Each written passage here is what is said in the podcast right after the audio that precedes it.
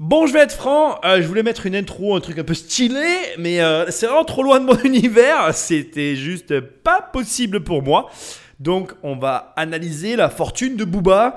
J'avoue que bah, je vais être franc avec toi, euh, je connais aucun morceau de ce mec, puisque déjà j'ai arrêté la télé, à mon avis, au sommet de sa, de sa gloire, donc tout est passé au travers de mes oreilles. Euh, clairement, depuis maintenant une paire d'années, j'ai aussi arrêté la radio, la musique, j'ai plus aucun contact avec tout ça. Donc vraiment, tout est passé à côté, à part je vais pas mentir, l'octogone, mais c'est par rapport à YouTube pour d'autres raisons.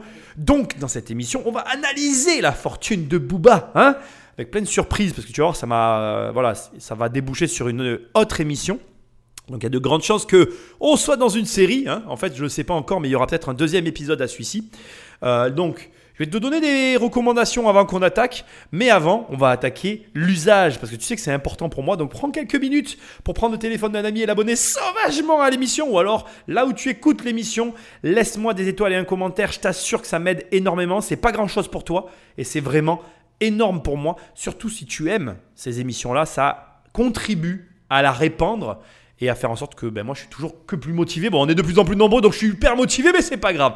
Là, ça fait partie des messages que j'ai reçus. Il y a d'autres personnalités qu'on m'a demandé d'analyser, donc ça arrive. Hein. Il faut que tu laisses le temps. Il y a les recherches, le travail, etc. Sinon, tu vas sur le site immobiliercompagnie.com dans l'onglet formation. Il y a une seule formation, tu ne peux pas te tromper. Tu cliques, tu cliques et on travaille ensemble. C'est facile, je t'aide à avoir un million d'euros de patrimoine immobilier. Attention, je vais pas te mentir, ça va pas se faire en claquant des doigts. On va quand même bosser 220, 220 heures de formation, pardon c'est du travail, mais à l'arrivée, si tu mets tout en place, tu ne devrais pas être déçu. Sinon, et enfin, toujours sur immobiliercompagnie.com, dans l'onglet livres, bah, il y a des livres.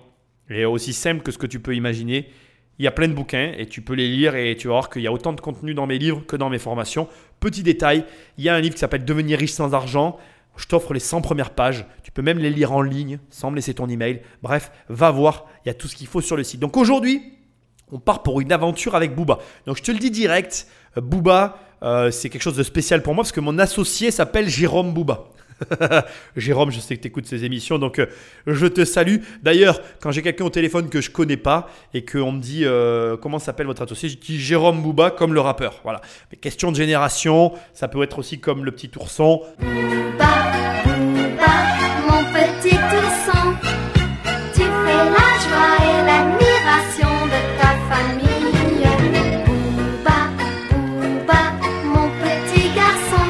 Ok, t'as compris. Mais voilà l'idée. Donc en gros, euh, indépendamment de ça, on m'a beaucoup dit, bah, vas-y, analyse euh, le, patrimoine de, Booba. Il se trouve qu'il y a eu, en plus de tout ça, un reportage que nous allons utiliser ici, mais le reportage n'a pas été validé par l'artiste. Mais ça, tu vas le voir. Et surtout, euh, je trouve dommage parce que du coup, on n'a pas la parole de l'artiste. Donc, je te le dis direct, il y aura une deuxième et dernière émission où là, je vais analyser l'interview de Booba qu'il a fait auprès de Brut après avoir analysé son euh, patrimoine au travers de ce qu'on va découvrir ici et des recherches que j'ai pu faire. Et tu vas voir, j'aime beaucoup le personnage malgré que je ne connaisse pas euh, sa partie artistique parce que je t'avoue que c'est pas mon univers, bien que j'aime bien euh, certaines musiques de rap. J'ai une écoute musicale très hétéroclite. Et moi, quand j'étais à l'école et que je disais ce mot, j'avais droit à, des cadeaux. Mais je suis plus à l'école. Bref. sans plus de transition, Patrick envoie le magnéto. C'est un personnage complexe qu'il est difficile d'approcher. Booba, le patron du rap français. Garde rapprochés, collaborateurs, la plupart ont décliné nos demandes d'interview, car notre portrait n'a pas été validé par l'artiste. Et passer outre peut avoir des conséquences. C'est compliqué de travailler en business avec eux si je, participe à des choses que ils valident Sur les réseaux sociaux, Booba, alias le duc de Boulogne, a même prévenu ses milliers d'abonnés avec un message plein de bienveillance à notre égard.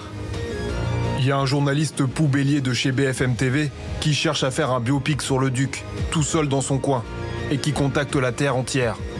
Merci de le laisser à la déchetterie. Un sens de la formule affûtée et une volonté farouche de verrouiller sa communication il y a une espèce de pulsion un peu teigneuse et enfantine de Booba dans son rapport à la presse, avec l'idée qu'il faut tout contrôler. Non seulement qui va l'interviewer, mais euh, qui ensuite publiera, et comment sera le papier, et comment sera l'article. Le moindre commentaire négatif qu'on ose prononcer sur le saint Booba, on est tout de suite attaqué sur les réseaux sociaux avec, dans mon cas, des insultes sexistes, sale pute, euh, etc. Et des centaines et des centaines et des centaines de, commentaires de trolls, de pirates. bon, déjà, ça commence et je l'aime bien ce garçon. Parce que déjà, comme il dit, il parle de journalistes poubelliers qui doivent rester à la, à la déchetterie. Et moi, comme j'aime te le rappeler, euh, les journalistes, euh, c'est des poubelles. Et malheureusement, euh, ce qui est drôle dans le montage qu'on vient d'entendre ici, et que je trouve très ironique, c'est effectivement les deux interviews qu'on vient d'avoir qui se collent juste après le montage, le fameux montage. Alors je t'explique. On commence par nous dire Booba est un personnage complexe, mais pas du tout. Il est absolument pas complexe. Il est très simple à comprendre. Booba est un personnage qui a compris, un individu comme toi et moi, qui a très bien compris que la presse ne faisait plus son travail depuis très longtemps. Et que même si elle faisait son travail, il y avait du détournement d'informations. C'est-à-dire que si je te donne une information et que je m'assure pas que tu es bien compris l'information que je te délivre et que cette information est reprise dans la presse. Elle va être détournée, sortie de son contexte, arrangée et orientée pour faire le buzz. Aujourd'hui, la presse, de manière générale, cherche le buzz. Et avec ce qui est en train de se passer, on le voit très largement. Quand ils font leur travail, parce que quand ils ne le font pas, ce qui arrive aussi très régulièrement, puisque tu vas le voir dans, toutes ces émissions que je peux faire sur des analyses journalistiques, avec moi, mon petit ordinateur dans ma chambre, façon de parler, j'ai plus de, euh, d'informations que certains journalistes. Alors du coup, on est là à se demander, ben, qu'est-ce qu'ils font ces mecs-là? Est-ce qu'ils occultent la vérité qu'ils trouvent volontairement pour servir le buzz? Ou alors, à l'inverse, est-ce que, eh bien, ils n'en parlent pas parce qu'ils n'ont pas cherché? Je ne sais pas, je n'ai pas la réponse à ces deux options, mais je comprends très bien le comportement de Booba. Et quand quelqu'un nous dit oui, il y a un comportement puéril pardon, vis-à-vis de la presse avec des blagues potaches et un sens de la formulation, bah, excusez-moi, mais à un moment donné, euh, on, pourrait faire confiance à certaines personnes dans la mesure où on sait que le travail fourni correspondra à ce qu'on a envie de dire. Quand on produit quelque chose, on n'a pas envie de voir la chose en question déformer, euh, de retravailler pour servir une autre cause que celle pour laquelle on l'a produite. Autre élément intéressant, dans le montage que tu viens d'entendre, qui est un montage euh, euh, fait par la télé, eh bien, tu vois qu'il y a un enregistrement qui a été fait d'une personne qui dit que bah, ne peut pas aller dans le sens d'une interview qui n'a pas été validée envers la personne qu'on cherche à interviewer et qui ne veut pas participer au reportage. Bon, je ne vais pas euh, analyser le contenu, mais je veux analyser la forme. Ce, type de montage qui est fait par les journalistes, où au final on a une voix off qui parle, et puis on a un rajout comme ça euh, d'un passage qui est sorti de son contexte et qui étaye ce qui est dit par le journaliste, ça n'est rien d'autre qu'une manipulation. À ce stade, le passage que tu viens d'écouter est une manipulation pour valider la première phrase qui est dite par la voix off. Booba est un personnage complexe. Alors moi je te le dis direct, Booba il est absolument pas complexe, je vais te le décrypter très facilement. Tu vas même pouvoir, à la fin de cette émission à mon avis, comprendre comment tu peux gagner autant d'argent que Booba. Maintenant Booba est un personnage, une personne comme toi et moi, qui a compris que certains éléments de la communication ne pouvait pas être laissé au hasard. Et d'ailleurs, je permets pour ouvrir et fermer une parenthèse fort intéressante, ce que Booba a compris, je l'ai moi-même compris en produisant du contenu. La production de contenu, ce terme qui est assez récent aujourd'hui, qui désigne les personnes qui font ce que je fais, c'est exactement la même chose que ce que fait Booba. Et tu vas le voir. Et tu vas, et tu dois d'ailleurs commencer à te rendre compte, petit à petit, que en vrai, toutes ces analyses que je fais, elle décrypte des portraits qui ont une espèce de redondance dans leur manière de faire. la question que je te pose, quoi que tu fasses, et surtout si tu as une entreprise d'ailleurs, c'est est-ce que toi aussi tu maîtrises ta communication? Il y a de grandes chances que non, alors que tu devrais. Et ce que Booba est en train de te montrer là, c'est que si tu maîtrises ta communication, entre autres parmi les autres choses que tu as maîtrisées, il y a de grandes chances que tu perdures dans le business. Et crois-moi, perdurer dans le business, c'est ce que tu veux, c'est ce que je veux, c'est ce que veulent les gens qui ont de grandes ambitions.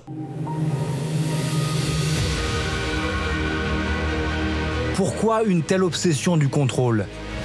Depuis 26 ans, le duc de Boulogne règne sur le rap français. Booba, c'est une légende, c'est une institution.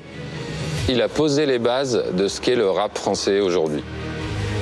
10 albums, 3 disques d'or, 7 de platine.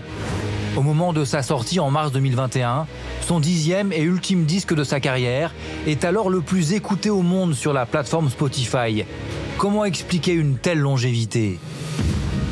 Booba, il coche toutes les cases. Grand, costaud, beau gosse, excellent rappeur, super crédible. Il coche toutes les cases. Génie littéraire pour certains, artiste misogyne et brutal pour d'autres. Un papa poule de 44 ans qui n'hésite pourtant pas à se battre violemment devant des enfants dans un aéroport. Tant qu'il a quelqu'un qui est devant lui, qui est debout, qui lui fait face, qui lui résiste, il lâche pas l'affaire. Il est vraiment en mode euh, Attila.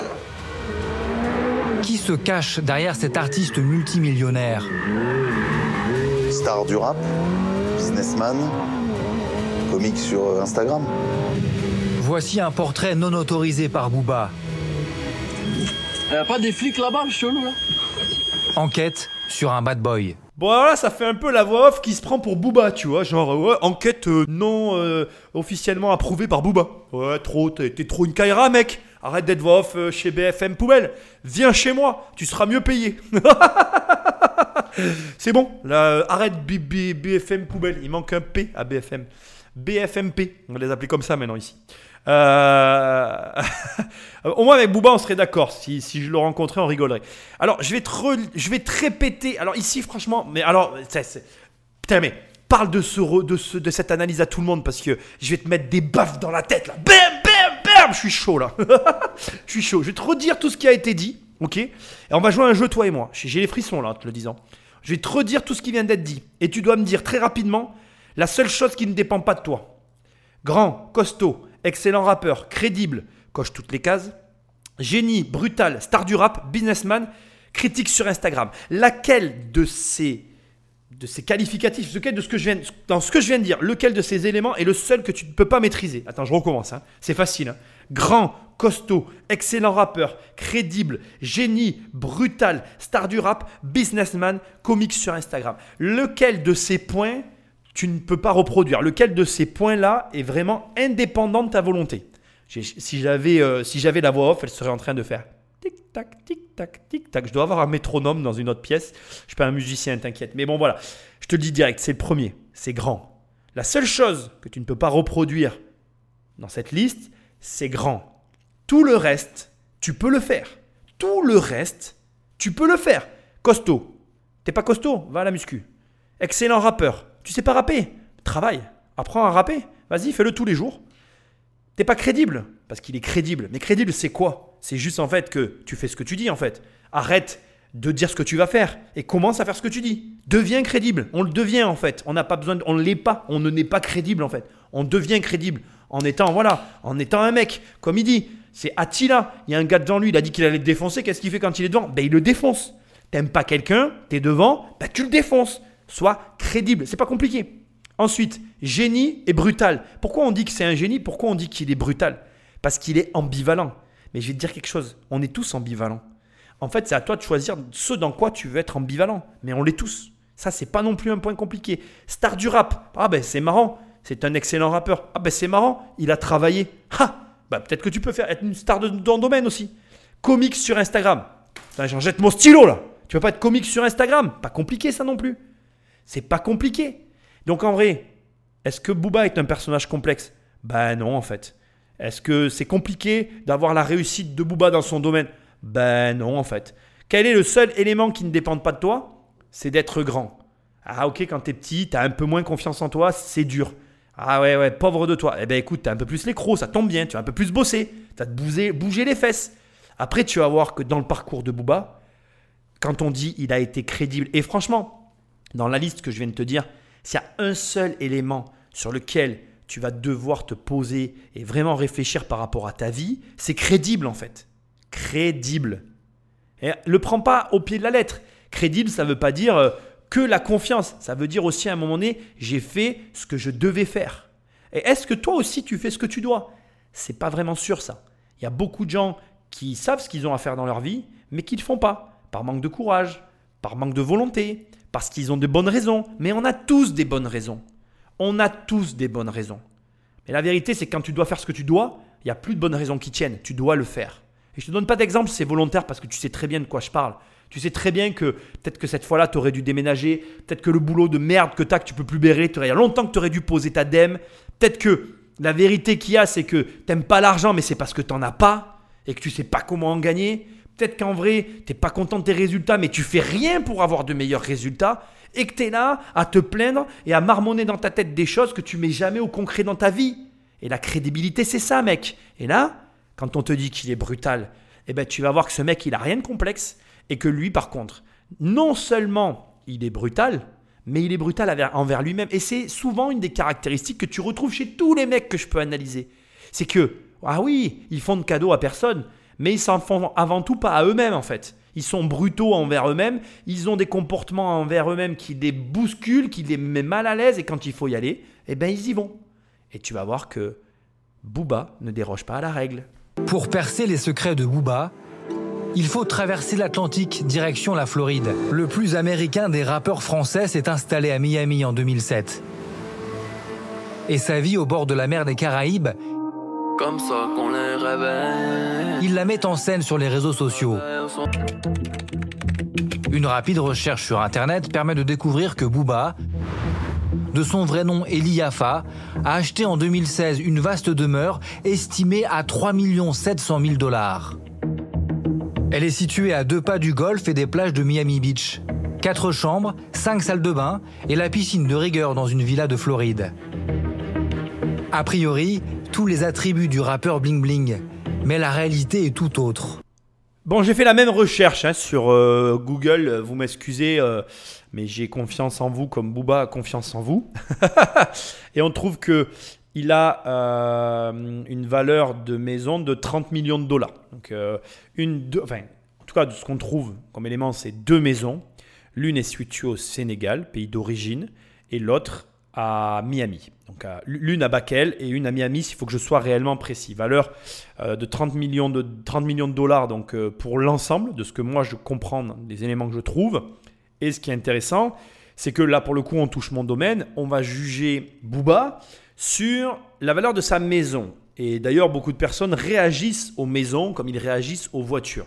Sauf que ça, c'est une réaction vraiment euh, de premier degré, quoi, de personnes qui n'ont aucune connaissance financière, puisque la maison, dans un cadre comme, euh, comme celui de Booba, ne représente qu'une fraction de son patrimoine global. Et ça, c'est d'ailleurs très intéressant pour toi, parce que ça doit t'indiquer un petit peu ta situation à toi.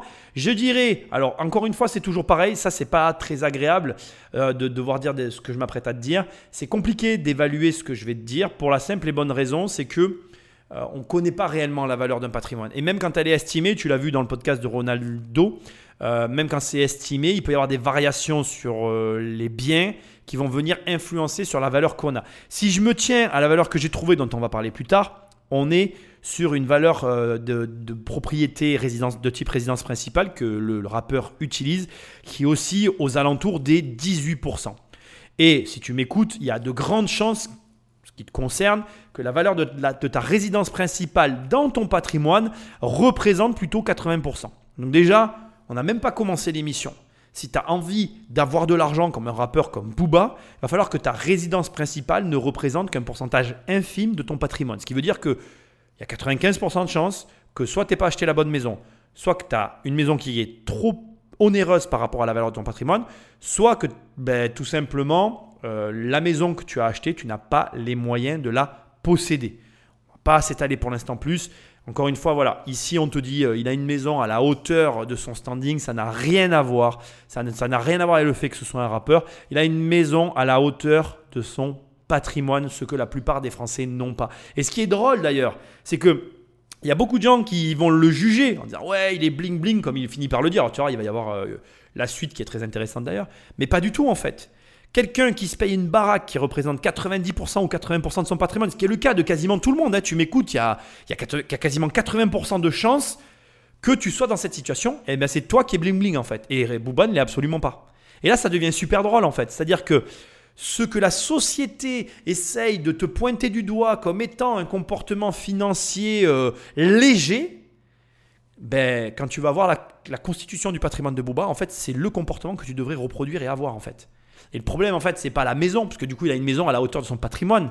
C'est la dépense que toi, tu génères par rapport au volume de ton patrimoine. Et c'est là tout le problème. Et ça, ben, j'essaye de te l'apprendre, mais, euh, mais ça rentre difficilement. Hein. parce que si je te dis maintenant, vends ta baraque, tu es en train de te dire, ah merde, mais il faut que j'en parle à ma femme. Ou alors si tu es une femme, tu es en train de te dire, ah putain, mais il faut que j'en parle à mon mari. Et là, tu es en train de pédaler dans la semoule parce que tu te dis, mais comment je vais lui faire accepter ça? Ben, Comment, je sais pas. Mais ton problème, c'est sûrement ta résidence principale. Alors que la résidence principale de Booba, c'est tout sauf un problème. C'est tout sauf bling bling. Booba, c'est quelqu'un qui a une vie très simple. Moi, c'est ce qu'il me racontait en interview. Il me disait, mais les gens pensent que je suis euh, tous les week-ends euh, sur un bateau avec des, des playmates, etc. Mais pas du tout. Sa vie est consacrée à la musique et au sport, à ses entraînements de boxe. Et aussi à ses enfants. Booba, qui s'est séparé de leur mère, la vénézuélienne Patricia Vinces, adore se montrer en papa protecteur sur les réseaux sociaux, en exposant sa fille et son garçon, Luna et Omar, âgés de 7 et 6 ans. Moi, il me disait, quand je rentre à la maison, j'ai mon, fils qui rentre, qui rentre dans sa chambre, ma fille qui vient se coller à moi, et puis il parle beaucoup des scènes du quotidien, et je crois qu'il les emmène à la piscine, il les emmène euh, au cinéma, il se, je crois qu'il a eu envie, quelque part, d'avoir un quotidien qui est comme ça clivé entre l'activité du businessman et puis la, présence du père hein, qui s'occupe de ses enfants et qui, se, qui retrouve des forces auprès d'eux, qui est presque charnellement. Et c'est effectivement assez marrant, quand on compare ça à ces textes, de se dire, ah ouais, c'est pas Dr. Jekyll Mr. Hyde, c'est Dr. Ellie et, Mr. Booba. Ici, pour moi, tu dois comprendre que on déconstruit le mythe en fait. Mais on déconstruit pas le mythe de Booba là. On est en train de déconstruire les mythes de façon générale. Et ça, c'est vraiment important. C'est quelque chose que euh, j'ai pas l'impression qui est suffisamment mis en avant et je trouve ça super intéressant. Et c'est une vérité en fait. Il y a toujours euh, deux personnages. Et euh, quand il te dit c'est Dr. Jekyll et Mr. Hyde, Dr. Ellie et Mr. Booba, en fait, euh, il y, a, Nicolas et Popovic, il y a toi et ta vie privée. On a tous cette espèce de double vie, en fait. C'est pas Booba qui l'a. C'est pas euh, je ne sais quel personnage public que tu peux admirer qui a euh, sa double vie. On a tous cette double vie. Il y a ta vie chez toi et il y a ta vie au travail. Et en, en réalité, le problème qu'il y a avec des personnages publics comme Booba, même comme moi, même comme toutes les personnes. Moi, je suis pas un personnage, un grand personnage public. Je suis un petit personnage public, tout petit. Mais je vois bien que quand je parle avec certains d'entre vous au téléphone, parce que oui, j'ai mes clients au téléphone et je parle, je vois bien que le fait que euh, vous, consommiez du contenu, que ce soit celui de Booba ou le mien, on a la sensation au final, moi, je vais te dire un truc, voilà, je vais faire un, autre parallèle. Moi, quand je fais des travaux comme ça de recherche sur des mecs comme euh, Drahi, comme euh, Carlos Ghosn, comme Booba, mais à la fin, pour moi, le rencontrer, ça serait presque normal parce que j'ai l'impression de le connaître en fait. Mais c'est qu'une impression. Et là, en fait, on est en train de te déconstruire ce côté-là. C'est-à-dire que même si je le rencontrais, même si tu as l'impression de le connaître, j'ai l'impression de le connaître avec tout le travail que j'ai pu faire, mais au final, je ne le connais pas en fait. Et cette vie qu'il a avec ses enfants, c'est sa vie à lui en fait. Et le fait qu'il la met un peu en scène, qu'il veuille bien la montrer sur les réseaux sociaux, même ça, il faut y faire attention parce que ce qu'on montre, c'est ce qu'on accepte de montrer. Ça ne veut pas dire que c'est une réalité. Et c'est difficile de l'entendre, de le comprendre et de l'interpréter. Et je trouve que c'est très important que tu le comprennes au-delà de le regarder avec curiosité. Je vais le dire autrement pour que ce soit bien clair. C'est-à-dire qu'il ne faut pas voir ça comme une chose étrange, parce que là, c'est montré un petit peu, surtout quand on finit par te dire, euh, c'est comme euh, Dr. Jekyll et Mr. Hyde, euh, ça pourrait être vu comme quelque chose de bizarre. Ce n'est pas une bizarrerie, c'est la normalité. Je m'explique.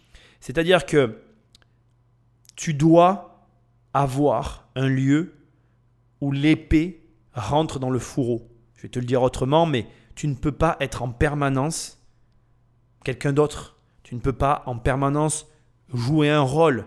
Au Japon, et j'avais vu ça euh, en travaillant sur l'affaire Gon, euh, il y a cette histoire de masque social que l'on porte quand on est dans le monde de l'entreprise.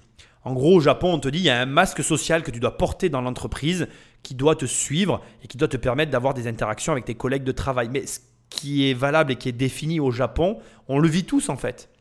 Moi, je porte un masque à mon travail, tu portes un masque à ton travail, et c'est OK, chez toi, ce masque, tu l'enlèves, et normalement, tu es censé être toi-même. Et il y a des gens, chez eux, ils n'enlèvent pas leur masque, en fait. Ça, c'est pas normal.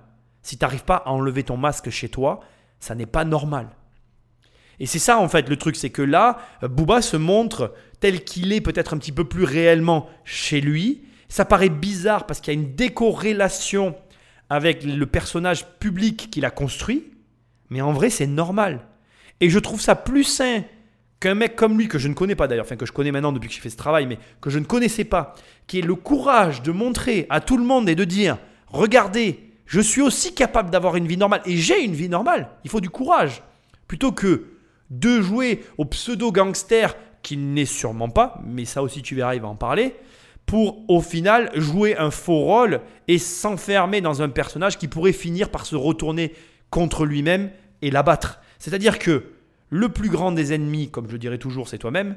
Et si tu ne te prépares pas à affronter les affres du temps, tu ne te prépares à rien dans la vie. Ce que je viens de te dire n'est pas un peu particulier, je me dois de te l'expliquer rapidement parce que sinon l'émission va durer des heures. En gros, Booba, toi, moi, nous tous, on est assujettis à un seul et unique élément qui nous compresse et qui nous amène tous au même endroit, c'est le temps. Et le temps passe. Et tu peux faire ce que tu veux. Tu t'habilles pas à 70 ans comme quand tu t'habilles quand tu as 20 ans. Il y en a qui le font, libre à eux, chacun fait ce qu'il a envie, mais la vérité c'est que un jouet pour chaque âge, un ami pour la vie. C'était une boutade, mais tu as compris ce que je veux dire. En clair, en fonction de ton âge, en fonction de tes aspirations et de ce que tu veux faire, tu vas devoir apprendre ben, à t'habiller de façon peut-être différente, à agir de façon différente en fonction du contexte, des fréquentations, etc. Booba, très clairement, à ses débuts dans la vie, il n'avait pas de baraque à Miami. Donc tu ne peux pas feindre quelque chose qui n'existe pas. Et le seul moyen pour toi d'accepter que le temps passe, c'est de te préparer à ce que le temps passe et à avoir un moment dans ta vie où tu tombes les masques et où tu es toi-même et où tu t'acceptes tel que tu es.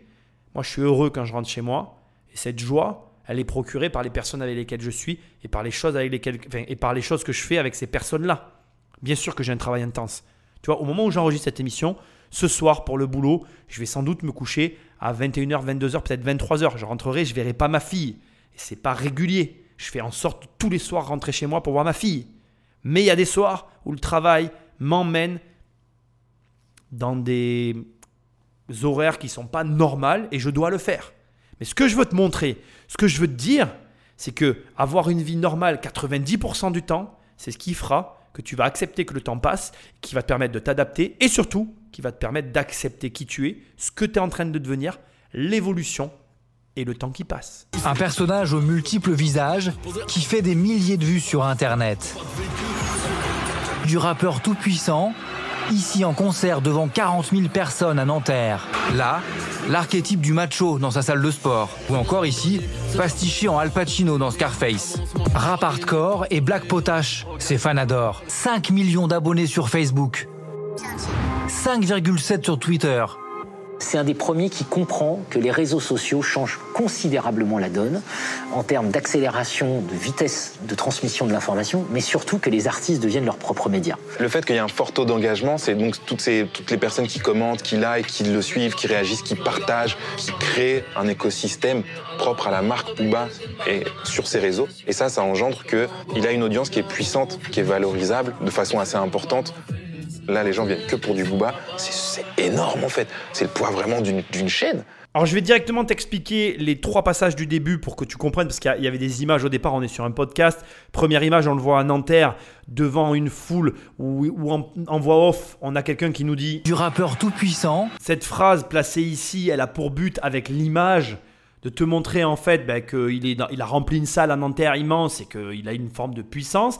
Ensuite, Là, l'archétype du macho dans sa salle de sport. On nous montre donc Booba en train de pousser donc sur une presse. Une presse, tu sais, c'est avec les jambes, tu pousses. Il y a deux femmes en tenue affriolante, serrée, là, comme on voit dans tous les trucs YouTube.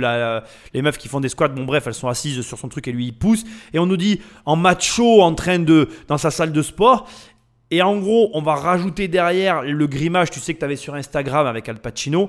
Et le but de ce passage, c'est en gros de montrer euh, un personnage euh, ambivalent et politiquement incorrect. Là, en fait, en gros, on t'insinue, et que tu le veuilles ou non, tu te le mets dans la tête, c'est-à-dire le rappeur puissant, mais attention, misogyne, parce que dans sa salle de muscu, tu as vu comment il traite les meufs, en fait, c'est des poids pour, euh, le, pour travailler ses jambes, mais aussi, regarde, il fait des blagues potaches, euh, il se fout de la gueule de tout le monde, et ça fait rire les loubards qui le suivent. Et, euh, et voilà, en gros, on essaye là de te montrer sa part un petit peu sombre, et on induit dans ton esprit que c'est un mec peu fréquentable. Et derrière, bim, il y va, il te dit allez, 5 millions de personnes qui le suivent euh, sur euh, Twitter, 5 millions de personnes qui le suivent sur Instagram. Et là, ça devient intéressant parce que toute l'amertume, elle est là. C'est-à-dire que ce mec-là s'est construit seul quand même. C'est-à-dire que ce mec-là, on, rappelle-toi, cette interview, elle est non officielle. Booba n'utilise pas ou très peu les médias. Et comme le dit le, personnage ensuite qui est interrogé, il a très tôt compris que les médias, les, médias sociaux changeaient la donne et qu'en fait, on n'avait plus besoin de la télé. Et donc, as, là, tu as quoi? Tu as une poubelle qui est en train de gémir, d'hurler à la mort que euh, des personnes plus ne font plus appel à, à elle. C'est-à-dire que en gros, aujourd'hui, alors moi, tu vois, si je peux me permettre euh, de, cracher mon venin sur la télévision comme le fait Booba, parce que j'ai le même avis que lui sur ce média, c'est parce qu'aujourd'hui, j'ai la possibilité d'avoir mon propre média et que je peux m'exprimer.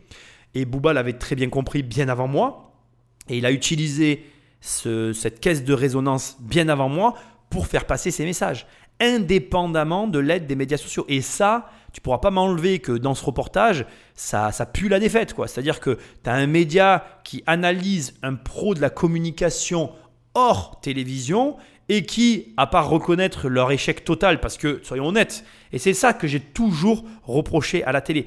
La télé, c'est une boîte à produire des personnes formatées selon un modèle. Moi, quand j'ai arrêté la télé à l'époque, c'était au début des années 2000, entre 2000 et 2010, je ne saurais pas trop te dire. J'ai commencé à l'arrêter après les, attentats du 11 septembre. Ça a commencé à se relever pour moi. Et à la crise de 2007, dans ces eaux-là, j'ai complètement coupé. Mais voilà, dans ces eaux-là, j'ai arrêté la télé. Bref, déjà à l'époque, ça m'insupportait parce qu'il y avait toujours les mêmes personnes à la télé. Je vais te dire une chose, peut-être qui va te scandaliser, mais que j'ai jamais compris. Moi, à mon époque, il y avait Elise Moon. Elise Moon, il a toujours fait la même blague. Elle m'a fait rire une fois en 1996. Oui, j'ai pas honte de le dire. C'était en 1996 qui m'a fait rigoler. Après, il la ressortait tout le temps, chaque année, de façon différente. Je ne comprenais pas ce qu'il foutait là, ce mec. Il m'a jamais fait rire. Et comme ils étaient tous formatés à la même sauce, allez, ciao, bonsoir, vous êtes bidon. Et la télé aurait jamais pu produire un mec comme Booba. Jamais, jamais, jamais, jamais, jamais. Et ce gars-là, s'il a existé, c'est parce qu'il a existé indépendamment d'eux. Et aujourd'hui, ce qui me fait mourir de rire, c'est qu'ils sont là à quémander une part d'audience qu'ils n'auraient jamais produite, mais dont ils ont besoin pour survivre. Quelle ironie Et ça, ça doit pour toi te, te tirer une leçon, mais grandiloquente que tu trouves dans mon livre Devenir riche sans argent. Je te, laisserai, lire le chapitre. La prime au premier. Le premier qui trouve quelque chose et qui sent, qui flaire une idée. D'ailleurs, je t'envoie un petit message, Booba, parce qu'on en a parlé il n'y a pas longtemps. Pas Booba, euh, le rappeur, Booba, mon associé. Je vais pas arrêter de te la faire, celle-là. Euh, Booba, avec, avec, Booba, mon associé, on a, on a, euh, on a, on, a partage, on partage une idée qui, je pense, est une prime au premier. Et je suis convaincu que comme Booba le rappeur, si tu chopes une prime au premier, il faut y aller direct. Tu te la prends, tu te positionnes, même si tu es, même si es brandiloquent, même si c'est pas top en fait. C'est-à-dire que ce que j'essaie de te dire, c'est que même si au début ce que tu produis, c'est pas le summum, tu prends la place sur le marché, tu vas capter la valeur. Et que si tu te fais suivre, c'est que tu as pris ce qu'il fallait et qu'il faut que tu embrayes. Bref, c'est très amusant de voir un média vieillissant, mourant, en train de baver devant la porte d'un mec qui a su capter l'attention que l'autre aurait jamais su lui donner. Dès le début de sa carrière, comme au sein de son groupe Lunatic, Booba a toujours su utiliser l'image pour façonner son personnage. Booba, qui est à l'origine euh, un garçon plutôt euh, un peu maigrichon, euh, réservé, tout le monde dit qu'il est quand même plutôt assez taciturne, avec le succès, va construire sa force, va vouloir projeter physiquement une image de force et euh, de masculinité et de testostérone et de muscles. Et donc il va passer des heures à la salle de musculation. En fait, il, prépare son corps comme un combat. C'est euh, son corps, c'est son outil principal. Il en joue énormément. C'est vraiment le premier qui avait une image euh, toute travaillée, tous ses visuels, tous ses clips étaient vraiment très bien travaillés et même son look je pense que c'est dans un des premiers clips de Lunatic. Il a des grills, des dents en or. C'est pas une panoplie de gangsters. C'est des codes, en fait. Comme le, comme le rocker a sa, sa banane et son, son perfecto et sa Harley Davidson. C'est juste, c'est culturel, en fait. C'est notre truc à nous, quoi. C'est pas pour être gangster, mais c'est les, les choses euh, qu'on aime. T'as compris ou t'as pas compris? T'as compris ou t'as pas compris? Est-ce que tu commences à avoir les neurones qui se connectent là? Est-ce que dans ton petit cerveau, là, ça s'affole et ça s'agite là? Tout à l'heure, je t'ai fait une liste. Tu te rappelles la liste? Grand, costaud, excellent, rappeur, crédible, génie, brutal, star du rap, businessman, comique sur Instagram. Il coche toutes les cases. Tu te rappelles de ça? Je t'ai dit quoi? Je t'ai dit, qu'est-ce que il a que tu ne peux pas avoir? Quelle est la seule chose qui ne dépend pas de toi? Je t'ai dit grand. Tout le reste, tu l'as en fait. Et là, il est en train de te donner une leçon en fait. Il est en train de te donner une leçon, le garçon là. Tu as une image. Tu as une image. Qu'est-ce que Booba a compris que les autres n'avaient pas compris à l'époque? Les autres n'avaient pas compris qu'il fallait travailler l'image. Et lui l'avait compris. Et donc, et donc, qu'est-ce qui a fait la différence? C'est que lui a travaillé son image. Et il y a un truc que tu n'as pas noté, je suis sûr, qui est fort amusant. Et qui pour moi montre vraiment en fait la différence entre ceux qui savent où ils vont et ceux qui savent pas. C'est que Booba, quand il a commencé, il s'est payé des dents en diamant. Tu crois quoi? Sincèrement. Tu crois que qu'est-ce qui est le plus cher? La Ferrari ou les dents en diamant? Booba, au départ, il n'avait pas les sous de se payer la Ferrari. Mais il pouvait se payer les les dents en diamant. Il a fait, avec les moyens qu'il avait, pour renvoyer l'image qu'il voulait. Ce que j'essaye de te dire, c'est que viens pas te plaindre en me disant Oui, mais Nicolas, j'ai compris ce que tu voulais me dire avec l'image, euh, mais moi, j'ai pas les moyens de me payer une plus belle image. Si, tu as les moyens en fait. C'est juste que tu n'as pas, les, pas le, truc de te dire Je dois avoir les moyens. Il y, a une énorme nuance entre le mec qui veut percer dans le rap et qui n'a pas d'autre alternative et qui doit percer dans le rap, et toi qui te. Voilà. Qui accepte ta situation et qui te dit Bon, bah, si c'est pas aujourd'hui, ça sera demain. Mais ça ne peut pas être demain, en fait. Il faut que tu fasses maintenant avec ce que tu as. Et si tu dois faire maintenant avec ce que tu as, il va falloir que tu trouves des idées, en fait. Les images, l'image, les images qu'on envoie au monde, tu les envoies qu'une fois. L'impression que tu vas me donner si je te rencontre, tu me la donneras qu'une fois. Quelle impression tu as envie de me donner? Si tu rencontres Booba, bon ben c'est un rappeur. Si tu me rencontres moi, je suis un investisseur. Je suis déjà en tenue là. Là, je te parle, je suis en costume cravate, mec. Si je dois aller chercher de l'argent à la banque, je suis en tenue. Je suis prêt. Toi, t'es comment? T'es prêt là? T'es prêt pour être ce que tu veux être? Si tu réponds oui, c'est bien. Si tu réponds non, viens pas pleurer parce que tu n'y arrives pas. Hein. Depuis son port d'attache de Floride, il s'est créé un univers sur le thème de la piraterie. Toujours sur les réseaux sociaux, il multiplie les tableaux épiques, des flibustiers en pleine tempête partant à l'abordage, et à la tête de l'armada, le pirate en chef, Booba. Vous dites souvent je suis un pirate. Ça veut dire libre. Le pirate, c'est celui qui part à la conquête de navires et qui va essayer d'en prendre les trésors. Donc les navires établis, c'est quoi? C'est Universal, c'est Sony, c'est les majors de l'industrie musicale. Donc c'est partir à la conquête de ceux qui ont réussi euh, à, amasser des trésors. Et donc l'imaginaire de la piraterie, c'est ben, partons à l'assaut. Et euh, il y a des trésors là, et évidemment, on, ne peut pas ne pas penser aussi à tout l'imaginaire de l'esclavage. C'est-à-dire qu'à un moment, ces, ces trésors se sont faits sur notre dos, sur le dos de nos communautés, et donc il y a une forme de revanche à aller récupérer, récupérer mon or, j'en rêve encore, dit Bouba. La piraterie, c'est aujourd'hui le nom d'un de ses labels de musique et une marque de vêtements dont il fait la publicité sur sa page Instagram.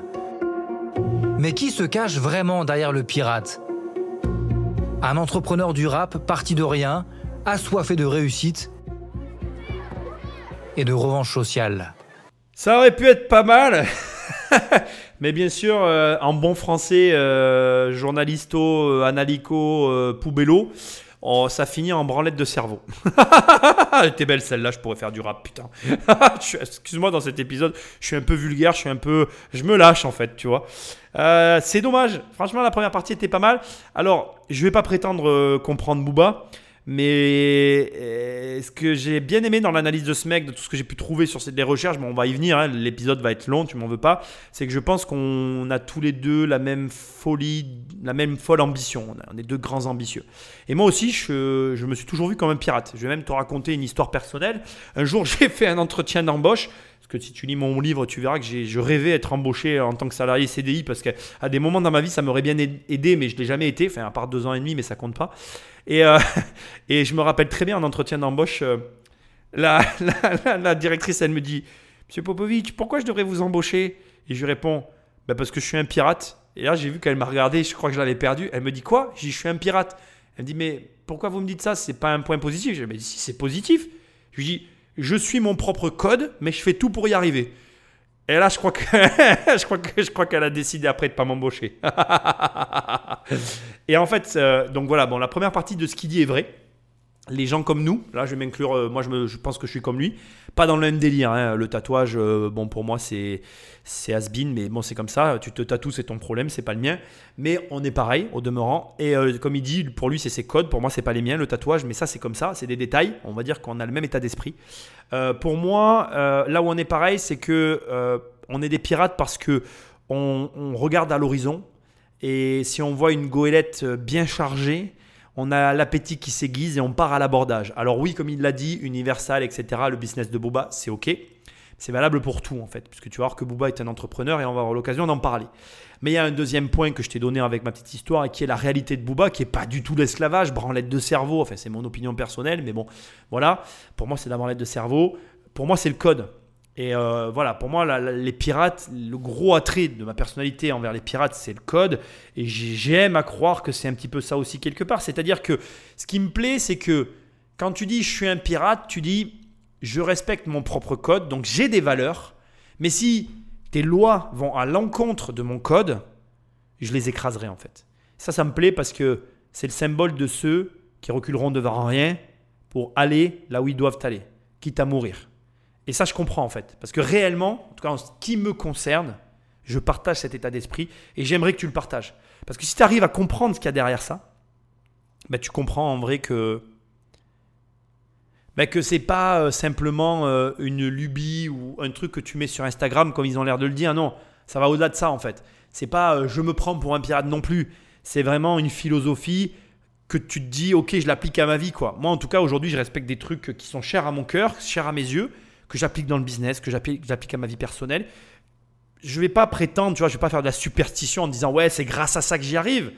Mais tu vois c'est con mais euh, je vais te donner un exemple. Je je ne mange, j'ai jamais mangé de bonbons sur, sur une promesse. Je ne vais pas rentrer dans les détails.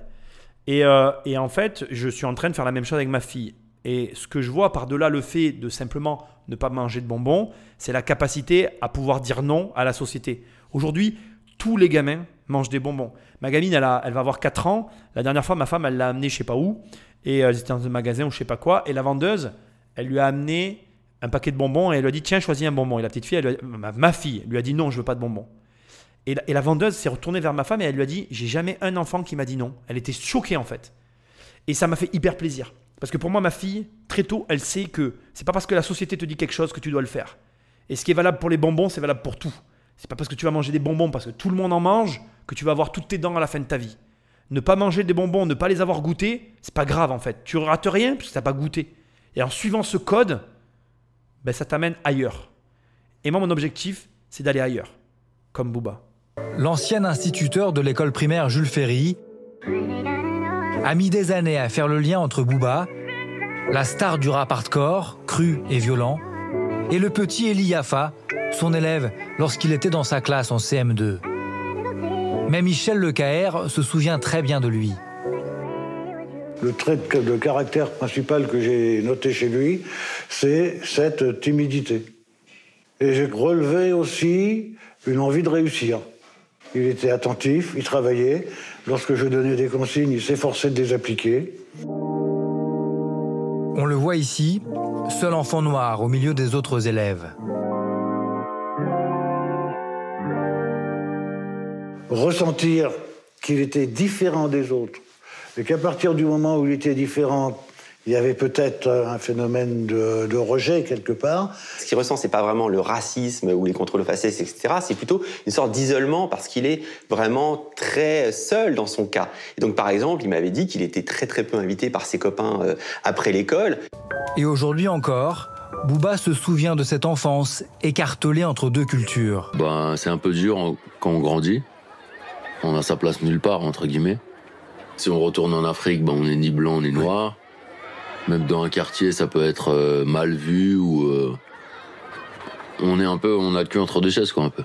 Bon, ça finit avec euh, l'avis de Booba sur la situation, sachant que je te précise que bien évidemment c'est un montage, puisque je te rappelle que l'interview, j'allais dire, le reportage n'est pas validé par le concerné, ce qui est quand même assez important parce que c'est quelque chose que je déteste quand la télé fait ça, c'est-à-dire euh, que ce sont eux finalement qui remontent la partie de l'histoire qu'ils choisissent de mettre en avant et qui rajoutent par derrière le passage qui correspond à ce qu'ils disent. Finalement, c'est tourné à leur avantage. Moi, ça m'énerve, ça me gave en fait. Euh, le racisme, c'est euh, un terme que je peux plus supporter entendre. Parce qu'en fait, le, problème du racisme, déjà, c'est que quand tu, présentes les choses comme là, eh bien, oui, voilà, on peut parler de racisme en fait. Le seul blanc, euh, le seul noir au milieu des blancs, gna gna gna, l'isolement. Je dis pas qu'il le ressent pas. J'essaye de te mettre le doigt sur le fait que ici, c'est mis en avant. Mais est-ce que, euh, si je te pose la question, est-ce que tu penses qu'il faut être noir pour se sentir isolé? Est-ce que tu penses qu'il faut être noir pour te sentir seul? La réponse est non.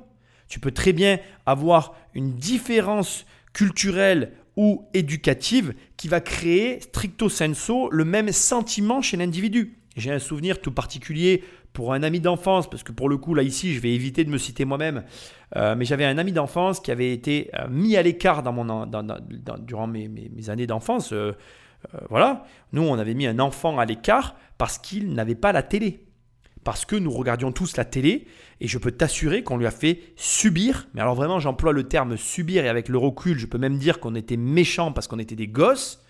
On a été méchants avec ce garçon parce qu'il n'avait pas la télé. Est-ce que tu penses, en plus tu vois le comble de l'ironie, je le dis publiquement et aujourd'hui je ne regarde plus la télé, si j'avais su, oh mon Dieu, mais alors quelle leçon de vie Et c'est encore plus ironique parce que ça montre réellement que ce dont il est question ici n'existe pas. Pourquoi? Déjà premièrement parce qu'il faut que l'individu soit concerné par la situation, ce qui s'avère être le cas concernant Booba.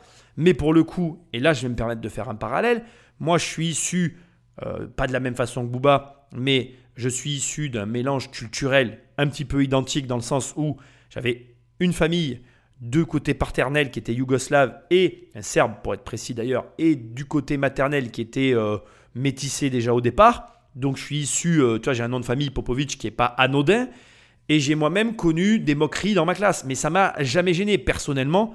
Je m'en fiche en fait. Et d'ailleurs, fait amusant, mes copains de classe, voyant que ça ne m'atteignait pas, sont très vite passés à autre chose.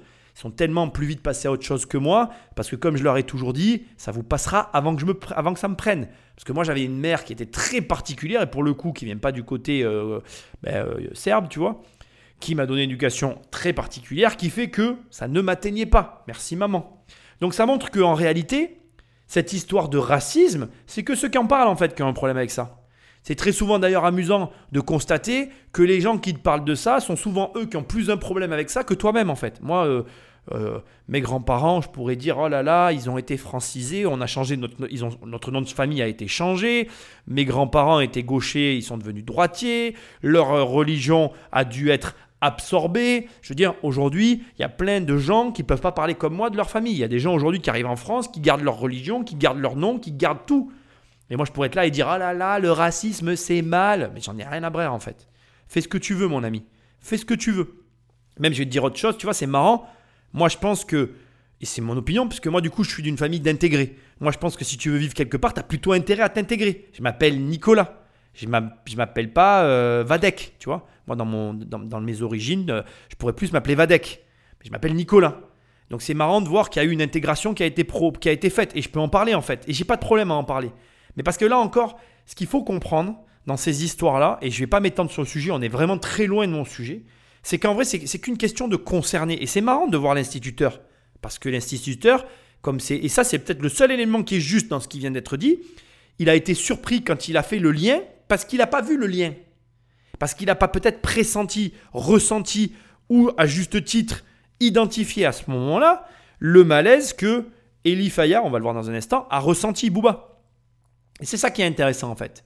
C'est qu'on ne sait pas vraiment qui on est. Moi, par exemple, je peux le reconnaître, euh, il y a des traits de caractère chez cette personne Booba que je peux comprendre. euh, très facilement, mais il y a d'autres traits de caractère qui ne se rejoignent pas, qui ne se recoupent pas. C'est lié à notre histoire, à notre façon personnelle d'interpréter notre propre histoire, et ce sont tous ces éléments-là qui font les individus que nous sommes. Et ça nous amène sur un point fort intéressant en ce qui te concerne, bien plus que moi, Bouba et tous les autres, c'est que, en réalité, n'a d'importance que ce à quoi tu donnes de l'importance. Ça veut dire quoi? Ça veut dire que sois très exigeant sur ce qui est important pour toi. Parce que ce qui est important pour toi, ce à quoi tu crois, plus ou moins, c'est ce qui t'arrive. Bouba, Eli Yafa de son vrai nom, est né le 9 décembre 1976 à Boulogne-Billancourt. Il grandit à Meudon, une banlieue assez cossue. Mais le rappeur se livre peu sur ses origines. Est-ce par pudeur ou pour ne pas écorner son image de mauvais garçon? Ce qui est intéressant, c'est que dès le début, Booba construit une légende euh, qui est que euh, il est ce garçon un peu des cités, des quartiers difficiles. C'est vrai que c'est tout le paradoxe de Booba, c'est-à-dire qu'à la fois euh, c'est euh, je suis le bitume avec une plume, c'est le mythe de la banlieue, des racailles, etc. Et en même temps lui-même grandit euh, dans un monde qui n'est pas le monde de la cité. Votre maman était secrétaire. Ouais. Vous dites que vous viviez avec le strict minimum. Ouais. Et vous êtes dit, je veux. C'est-à-dire des vêtements et à manger. Une mère blanche qui va l'élever seule après sa séparation avec son père, noir, d'origine sénégalaise, qui travaillait, lui, dans une boîte de nuit. Eli Yafa s'est construit sur cette histoire familiale tourmentée. Et, comme en écho, pour le choix de son nom de scène, il puise dans un univers étonnant.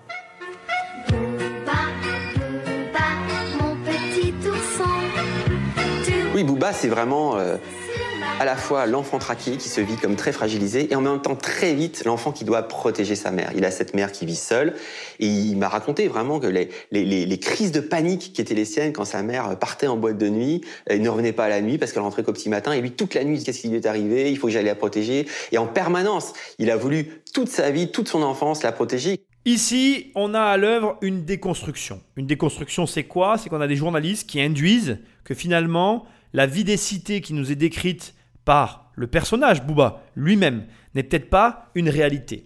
Mais il y a aussi là encore un problème.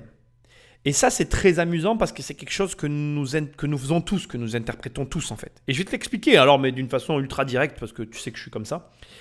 Le premier problème, c'est qu'en fait, notre appréciation d'une situation est issue de ce que je t'ai dit précédemment, ton histoire, ce qui est important pour toi, etc. Ce qui amène au final que, là encore, ta, ta façon de décrypter, ta façon de comprendre ce qui se passe, elle est beaucoup plus intimement liée à toi qu'à la réalité de la situation. Je vais t'expliquer vraiment très simplement, tu vas comprendre. Le problème qu'il y a aujourd'hui avec tous les formateurs en ligne sur Internet, pour l'immobilier, je parle, c'est que la plupart des gens pointent du doigt le fait que devenir riche avec les formations en ligne puis acheter de l'immobilier, c'est beaucoup plus facile que de devenir riche qu'avec de l'immobilier. Et je peux que confirmer, puisque moi je suis devenu riche avec l'immobilier avant d'être en ligne. Mais ce que je dois te préciser, et que ce que tout le monde oublie de dire, c'est que c'est très difficile de réussir avec les formations en ligne. Regarde, prends mon cas. Je suis mauvais sur Internet. Et j'ai pas de problème à te le dire. Je suis mauvais sur Internet. Et du coup, qu'est-ce qui se passe? Et ça va être vraiment très intéressant ce que je vais te dire. J'ai tendance à pas être à l'aise avec mes chiffres du web. J'aurais plus facilement tendance à mentir, et j'ai pas honte de te le dire, hein. j'aurais plus facilement tendance à mentir avec mes chiffres Internet qu'à mentir sur mes chiffres immobiliers. J'ai pas de raison de mentir sur mon immobilier, puisque j'ai déjà réussi dans ce domaine. Mais du coup, j'aurais plus tendance à mentir dans un domaine où je suis beaucoup plus faible, pour me revaloriser, me donner de l'importance. Et qu'est-ce qui se passe du coup? C'est l'inverse qui se passe avec les formateurs en ligne. Ils n'ont pas tendance à mentir sur leur vente de formation en ligne parce qu'ils réussissent et ils vont avoir tendance à mentir sur leur immobilier parce que c'est plutôt faible. Et là où je t'emmène, c'est où en fait? C'est que toi, quand tu vois ça, ton interprétation de tout ça dans les deux cas, elle est fausse en fait. Parce que ce que tu occultes, c'est que c'est autant difficile de faire l'un que l'autre. C'est autant difficile d'être formateur immobilier que d'être investisseur immobilier. Et les gens qui arrivent à faire les deux, peu importe comment, ils ont du mérite. Maintenant, revenons-en au point de Booba. Booba, il a vécu une séparation. C'est traumatisant. Que tu sois dans une cité, dans une cité, dans une cité pardon, de moyenne de gamme, ou que tu sois même un enfant de riche. Une séparation de parents, c'est traumatisant. Pour, pour, pour, cause, je vais encore prendre mon exemple, excuse-moi, moi mes parents étaient riches, ils se sont séparés, ça nous a conduit à la faillite, c'était catastrophique, c'était traumatisant. Donc ça te montre que il n'y a pas de traumatisme modéré, parce que là encore c'est lié à la sensibilité de l'enfant que tu n'es pas. Peut-être que Booba était plus sensible que toi, c'est fort possible d'ailleurs. Et enfin, il y a un dernier élément qu'il faut quand même préciser. Il dit quoi? Il dit pas euh, j'ai eu une vie comme ceci, comme cela. Non, le strict minimum. Mais t'espères quoi en fait? Banlieue parisienne. Tu crois vraiment que la banlieue parisienne, c'est la banlieue euh, euh, de la province? Mais pas du tout en fait. Tu crois vraiment que les difficultés qu'il a rencontrées par rapport à, ses ambitions, ce sont les mêmes qu'un mec en province? Nous, en province, par exemple, moi je suis provincial. rêver de télé, c'est quelque chose qui paraît compliqué. La barrière à l'entrée, pour nous, elle est énorme. Quand tu es dans la banlieue parisienne, la barrière à l'entrée, elle est moins loin, tu es proche de la télé, tu es déjà à Paris, tu peux y aller. Mais du coup, dans les deux cas, provincial ou parisien, banlieusard, la réalité, c'est que quand tu es le fils de personne, passer à la télé, c'est le Graal. Et la galère pour y arriver, c'est la même. Et la haine qui te nourrit, parce que tu sais que la distance pour y arriver, elle est immense. Ben, la haine est immense égale à la distance qui se construit. Et la vérité derrière tout ça, qui est dur à entendre, c'est que ni toi ni moi ne pouvons comprendre le Booba dont il est question ici. L'histoire qu'on te raconte, tu l'entends et tu vas peut-être te dire ah oui bon il était dans une banlieue c'était pas vraiment une banlieue difficile et alors est-ce que ça veut dire que parce qu'il n'était pas dans une banlieue difficile c'était facile? Non parce que là encore tu ne sais pas ce qu'il a vécu tu ne sais pas quelle était sa sensibilité vis-à-vis de ses origines sénégalaises. Tu ne connais pas le rapport avec ses parents, tu ne connais pas les détails de son histoire. Et même si tu les connaissais, tu ne les as pas vécus. Il y a un énorme fossé entre vivre une chose, la mentaliser, la penser et même la comprendre.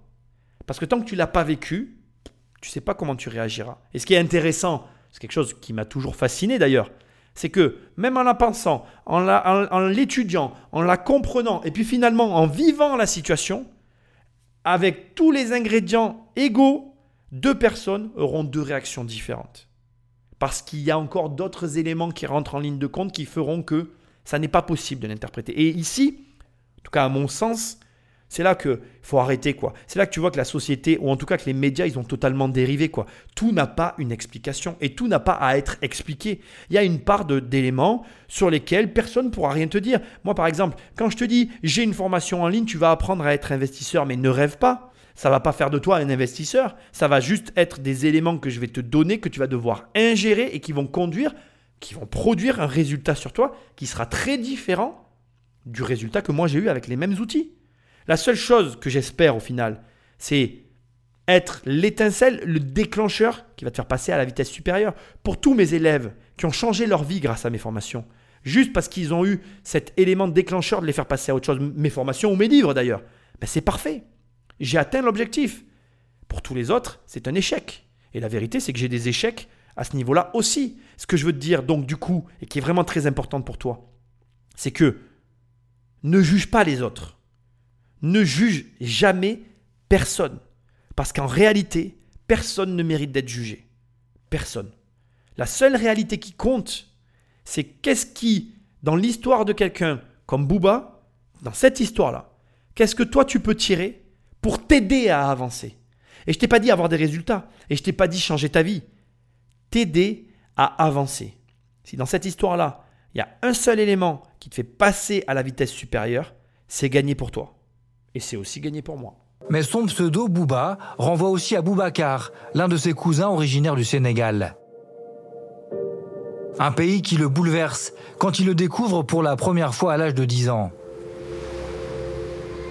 Sa mère l'emmène visiter l'île de Gorée,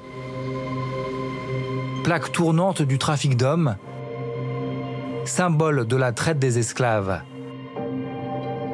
Aujourd'hui encore, c'est un souvenir qui le hante.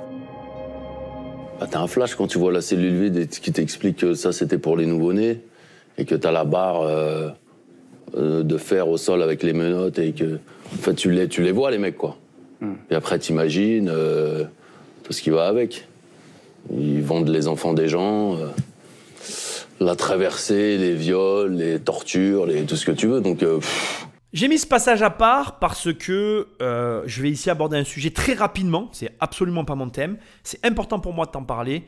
Et j'espère que tu vas comprendre ce que j'essaye de t'expliquer modestement. Parce que c'est délicat et c'est dur parfois à entendre. Je vais déjà commencer par te donner des devoirs. J'aimerais que tu fasses euh, un petit travail personnel et que tu fasses des recherches sur Edward Bernays. Donc Edward avec un D à la fin, E-D-W-A-R-D et un peu plus loin Bernays, B-E-R-N-A-Y-S. Tu fais des recherches sur cette personne et voilà ce que je vais t'expliquer. On a ici Booba qui explique que c'est scandaleux et salé, euh, l'échange de bébés, machin, les viols, euh, les cellules, la vente, euh, etc., de noirs, etc. Ok, mais ce que tu occultes dans ces discours-là, c'est qu'on parle d'une période que tu n'as pas connue, que je n'ai pas connue, que nous n'avons pas connue, et où, pour la société, c'était normal. C'est-à-dire que c'était l'inverse en fait à cette époque-là. C'était pas normal de ne pas avoir d'esclaves. Et d'ailleurs, c'est super intéressant de voir que euh, l'abolition de l'esclavage, ça n'est pas comme on nous le raconte ou comme on essaye de nous le pointer du doigt. Et là aussi, il faut faire preuve euh, d'humilité par rapport à ça et d'essayer de comprendre. D'essayer de comprendre qu'en fait, à des moments dans l'histoire de l'humanité, on fait tous des choses qui ne doivent pas être faites. C'est comme si, euh, dans 50 ans ou 40 ans, notre génération allait être jugée par rapport à notre consommation de réseaux sociaux et que ce comportement euh, s'avérait être aberrant. Et c'est ce que tu dois essayer de comprendre. C'est comme si un acte qui pour toi est totalement normal devenait complètement interdit dans un futur proche pour diverses raisons, mais que toi, quand tu l'as fait, tu n'y as pas vu le mal en fait. Et c'est ça qui est très complexe à comprendre. On ne peut pas parler de quelque chose que nous n'avons pas vécu. Et on ne peut pas prétendre le comprendre parce que le contexte dans lequel on vit ne nous permettra jamais de le comprendre. Et c'est pas parce que euh, tu vois une personne de couleur que tu dois te dire ah ben lui ça aurait pu être un esclave. Non, c'est pas vrai, ça marche pas du tout comme ça en fait. Il faut comprendre que c'était une organisation complète qui fonctionnait autour de ça et qui faisait que la chose paraissait normale. C'est un petit peu comme la cigarette. La cigarette aujourd'hui, euh, c'est quelque chose de normal. Et je ne prends pas cet exemple au hasard. Vraiment, fais des, des, des recherches sur Édouard Bernays et tu vas voir qu'en réalité, il y a beaucoup de choses que nous faisons qui ne sont pas issues de notre propre volonté, mais bien issues d'éléments que nous sous-estimons grandement. Je ne vais pas t'en dire plus, je te laisse faire ton travail. Ce que j'essaye de te dire, c'est que, ok, je comprends son combat, mais après, toi, en termes de réflexion, il faut que tu aies cette capacité à comprendre aussi que ça ne se résume pas à ça, en fait. Ça ne se résume pas à ce qui est dit là. Par contre, ce qui est intéressant, c'est que ça l'est affecté à un point hyper élevé, suffisamment élevé pour que ça le transcende. Et là maintenant, dans ce qu'on va voir, dans son voyage aux États-Unis, on va en parler dans un instant, tu vas comprendre qu'à partir de là, il va euh, vraiment pas en faire son cheval de bataille, ça serait un petit peu exagéré, mais ça va le toucher au plus profond de lui-même parce qu'il ressentait cette forme d'injustice, et cette forme d'injustice, ça va le pousser à agir d'une certaine façon. Et là où je t'emmène, c'est précisément sur ce point-là. C'est que c'est ça que tu cherches en fait. Tu cherches exactement à être touché par quelque chose dans ta vie au point où cet élément-là te pousse à réagir. Pourquoi je te dis ça? Parce que moi personnellement, ce qu'il a ressenti par rapport à tout ce qui va être euh, euh, la communauté noire, l'esclavage, etc., moi je l'ai ressenti par rapport à ma région et à tout ce qui pouvait être le travail. Personnellement, moi, dans ma région, c'était impossible d'avoir un travail. Et j'ai la sensation que la France n'a jamais rien fait pour me permettre d'avoir un avenir différent que celui que je me suis construit. Si j'avais voulu, et j'ai voulu, hein, être employé, ça n'était pas possible pour moi. Pourquoi je ne le sais pas, mais c'est comme ça. J'ai dû composer avec. Et cette injustice, elle m'a conduit à passer à l'action au niveau de l'entrepreneuriat. Je n'avais pas d'autre option en fait. Et c'est ça que tu cherches. Je ne sais pas qui tu es, je ne sais pas ce que tu fais, mais quoi que tu fasses, il faut que tu trouves quelque chose qui te mette dans un inconfort tel que bah, tu ne peux pas rester comme ça. Tu passes à l'action. Un autre voyage va transformer le cours de sa vie. Il a alors à peine 14 ans.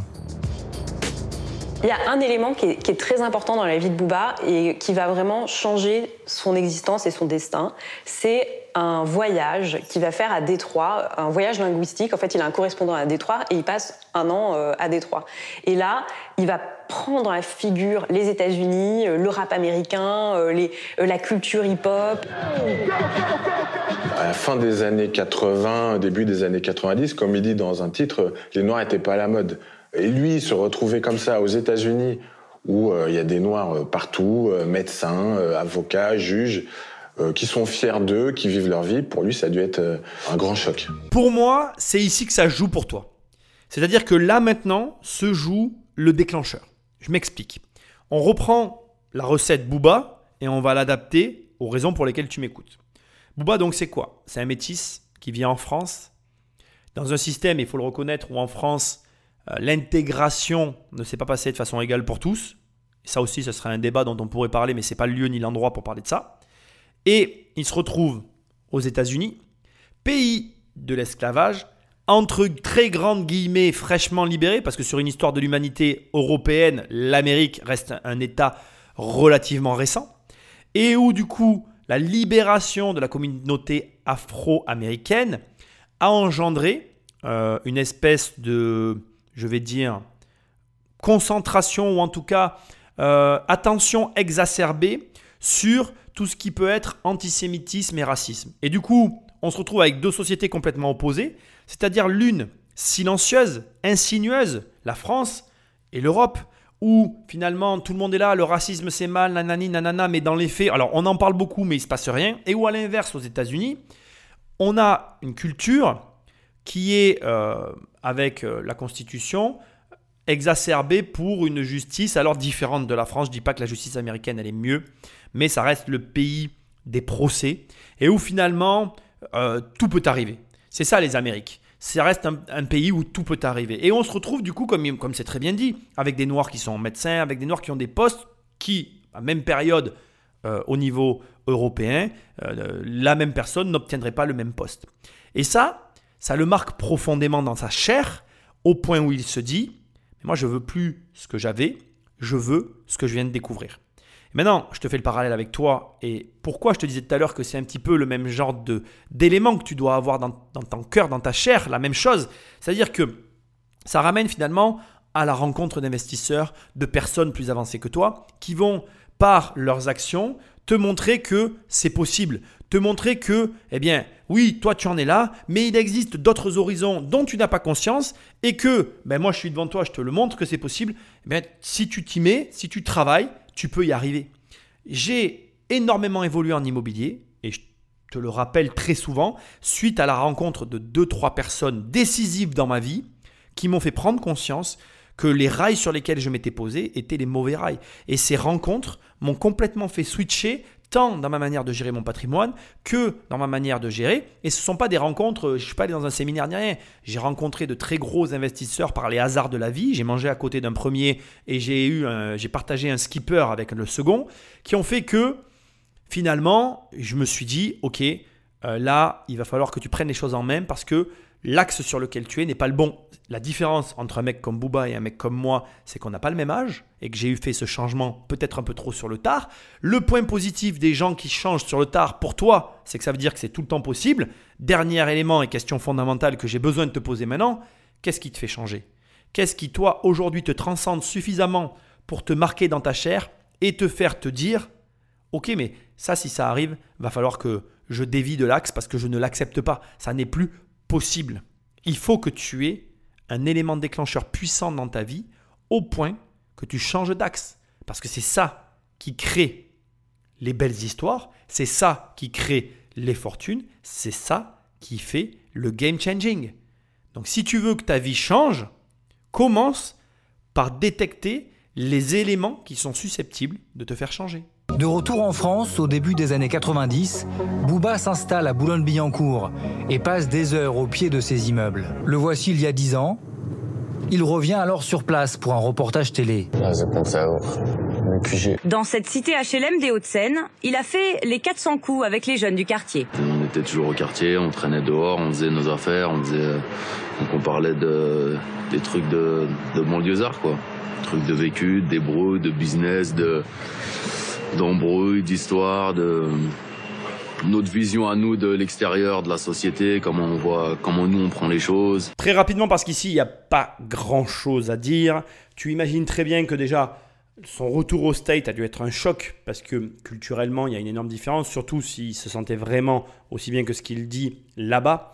Mais dans ce passage, ce que je veux souligner, c'est un comportement que tu vas retrouver chez beaucoup de personnes, dont je fais partie, mais dont tu fais toi aussi peut-être partie, C'est une enfance autour de business, de discussion, de réflexion, comme il dit par rapport à la société, mais aussi par rapport à sa place dans la société et à comment s'élever dans la société.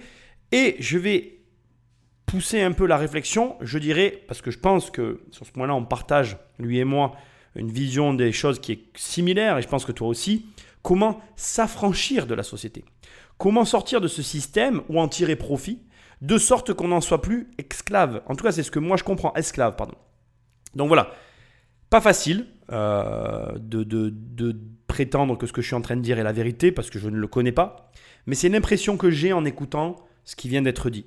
Je l'imagine, je le perçois un petit peu de la même façon que moi, mais pas dans les mêmes rails, pas dans la même direction, c'est-à-dire euh, lui plus axé musique, on va le voir ensemble là maintenant, mais moi plus axé business, puisque bah voilà, j'avais clairement pas, euh, ou en tout cas peut-être que je l'ai, mais je ne voyais pas ce que j'avais à faire dans la musique. Bref, on continue, mais tu as compris l'idée. Ça ne veut pas dire que toi, tu devais être comme ça pour réussir, ça veut simplement dire qu'il y a un terreau favorable.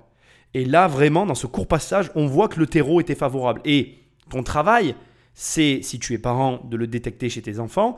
Et si tu étais comme ça, d'avoir la capacité, le courage de se dire, mais moi j'étais comme ce type-là, j'étais de cet acabit-là. Et peut-être que bah, si aujourd'hui tu es salarié, si tu hésites à te lancer à ton compte, la meilleure chose que tu as à faire, c'est de prendre ton courage à deux mains. Alors, pas de faire n'importe quoi, mais de quand même prendre ton courage à deux mains pour prendre un virage de vie à 180 degrés et commencer à vivre euh, ben, cette aventure qui est celle de l'entrepreneuriat. C'est au cours d'un stage dans un magasin qu'il va trouver son chemin. Il est alors en BEP vente et tous les jours, il met une heure et demie pour se rendre sur son lieu de travail. Aujourd'hui, c'est un taxiphone. À l'époque, c'était Ticaret, une boutique mythique pour les amateurs de hip-hop. Et c'est dans la cave qu'il va se faire remarquer. Les lieux abritent un studio de musique. C'est là que Booba, 17 ans, commence à chanter avec le groupe La Clica. À ses côtés, un jeune artiste va jouer un rôle décisif. Aujourd'hui, Booba le présente lui-même comme celui qui lui a appris à rapper.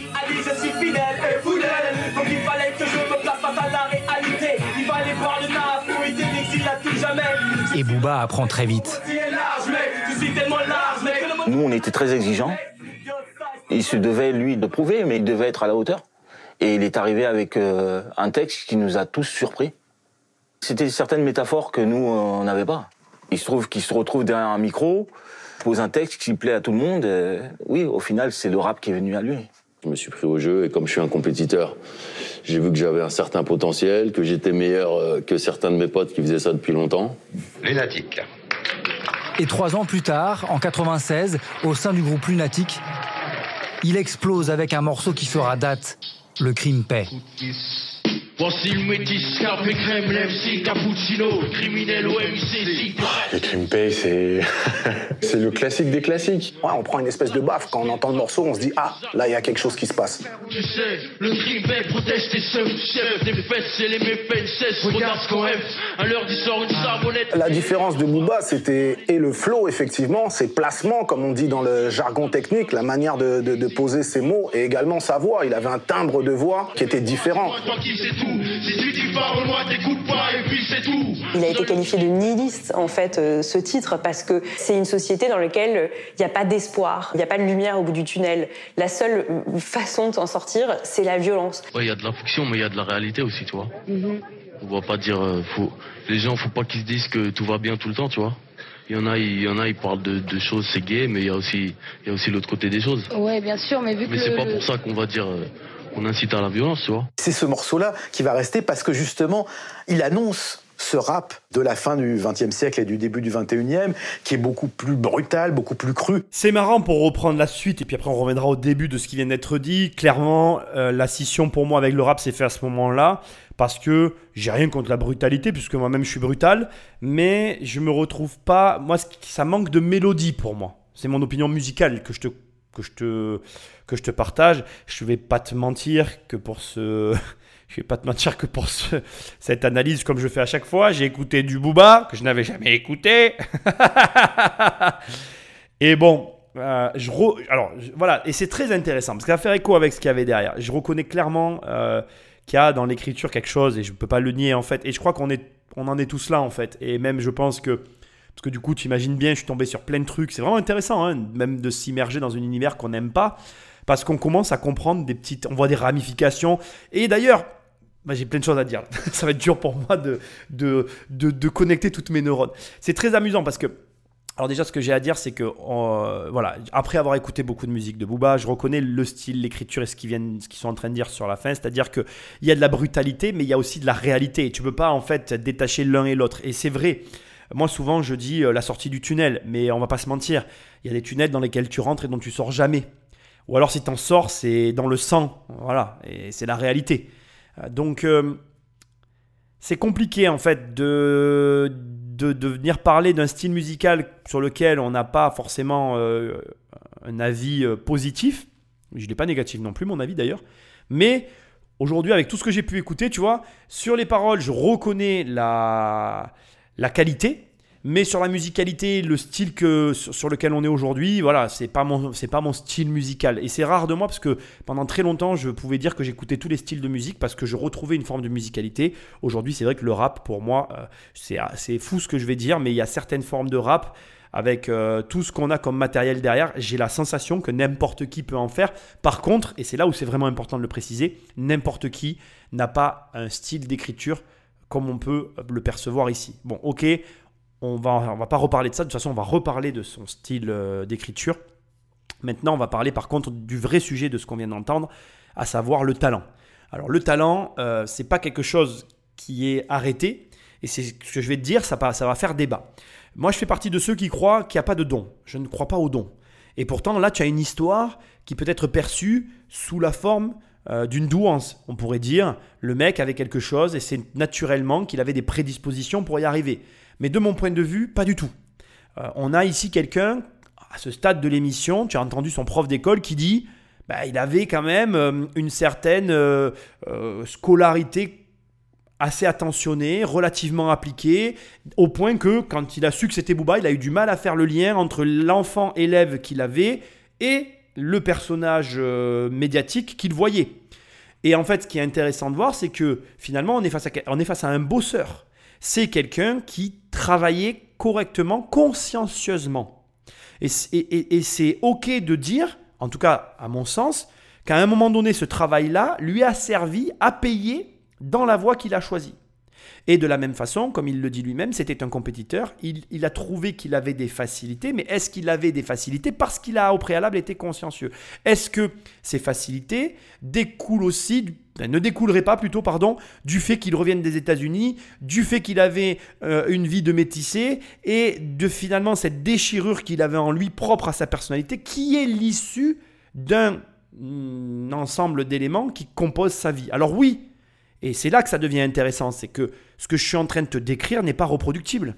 Et c'est une réalité. Et c'est ça que les gens appellent douance. Les gens disent que quelqu'un de doué est doué parce que l'ensemble de la personnalité, dans ce qui fait sa personnalité, effectivement, il y a des éléments qui ne sont pas reproductibles. Mais moi, ce qui me gêne dans la douance, c'est que ça occulte les besogneux et que je suis un besogneux. Tu écoutes une personne qui n'a aucun talent. Je n'ai aucun talent. Je ne suis qu'un travailleur. Et les travailleurs acharnés y arrivent aussi. Et c'est d'ailleurs, je vais te dire quelque chose de très contre-intuitif, mais dans lequel je crois, plus tu as du mal à faire quelque chose, plus tu t'acharnes, plus tu vas réussir fort, mais tu ne sais pas quand, ça sera une concordance d'éléments qui vont t'amener à la réussite. Exactement comme il est arrivé avec Booba. Et pour moi, à aucun moment, la douance ne s'exprime. Et je sais que tu vas pas être d'accord avec moi. En tout cas, que certains d'entre vous ne seront pas d'accord avec moi. Et c'est OK en fait. Je te demande pas d'être d'accord avec moi. Parce que tu as le droit de croire autre chose. Et je ne cherche pas à te convaincre. Je cherche à te montrer une autre façon de penser. Pour moi, la douance n'existe pas. Et pour moi, dans ce que je viens de voir là, il y a une explication qui est rationnelle, pas reproductible, mais rationnelle à ce qu'est Booba. Et alors, ce qui est très intéressant et qui pour moi, parce que je vais t'en parler plus tard, mais qui explique tous les clashs de Booba avec tout le monde, c'est qu'ici, il y a un élément essentiel de la personnalité de Booba qui est la reconnaissance. Il reconnaît encore aujourd'hui la valeur de ceux qui l'ont formé.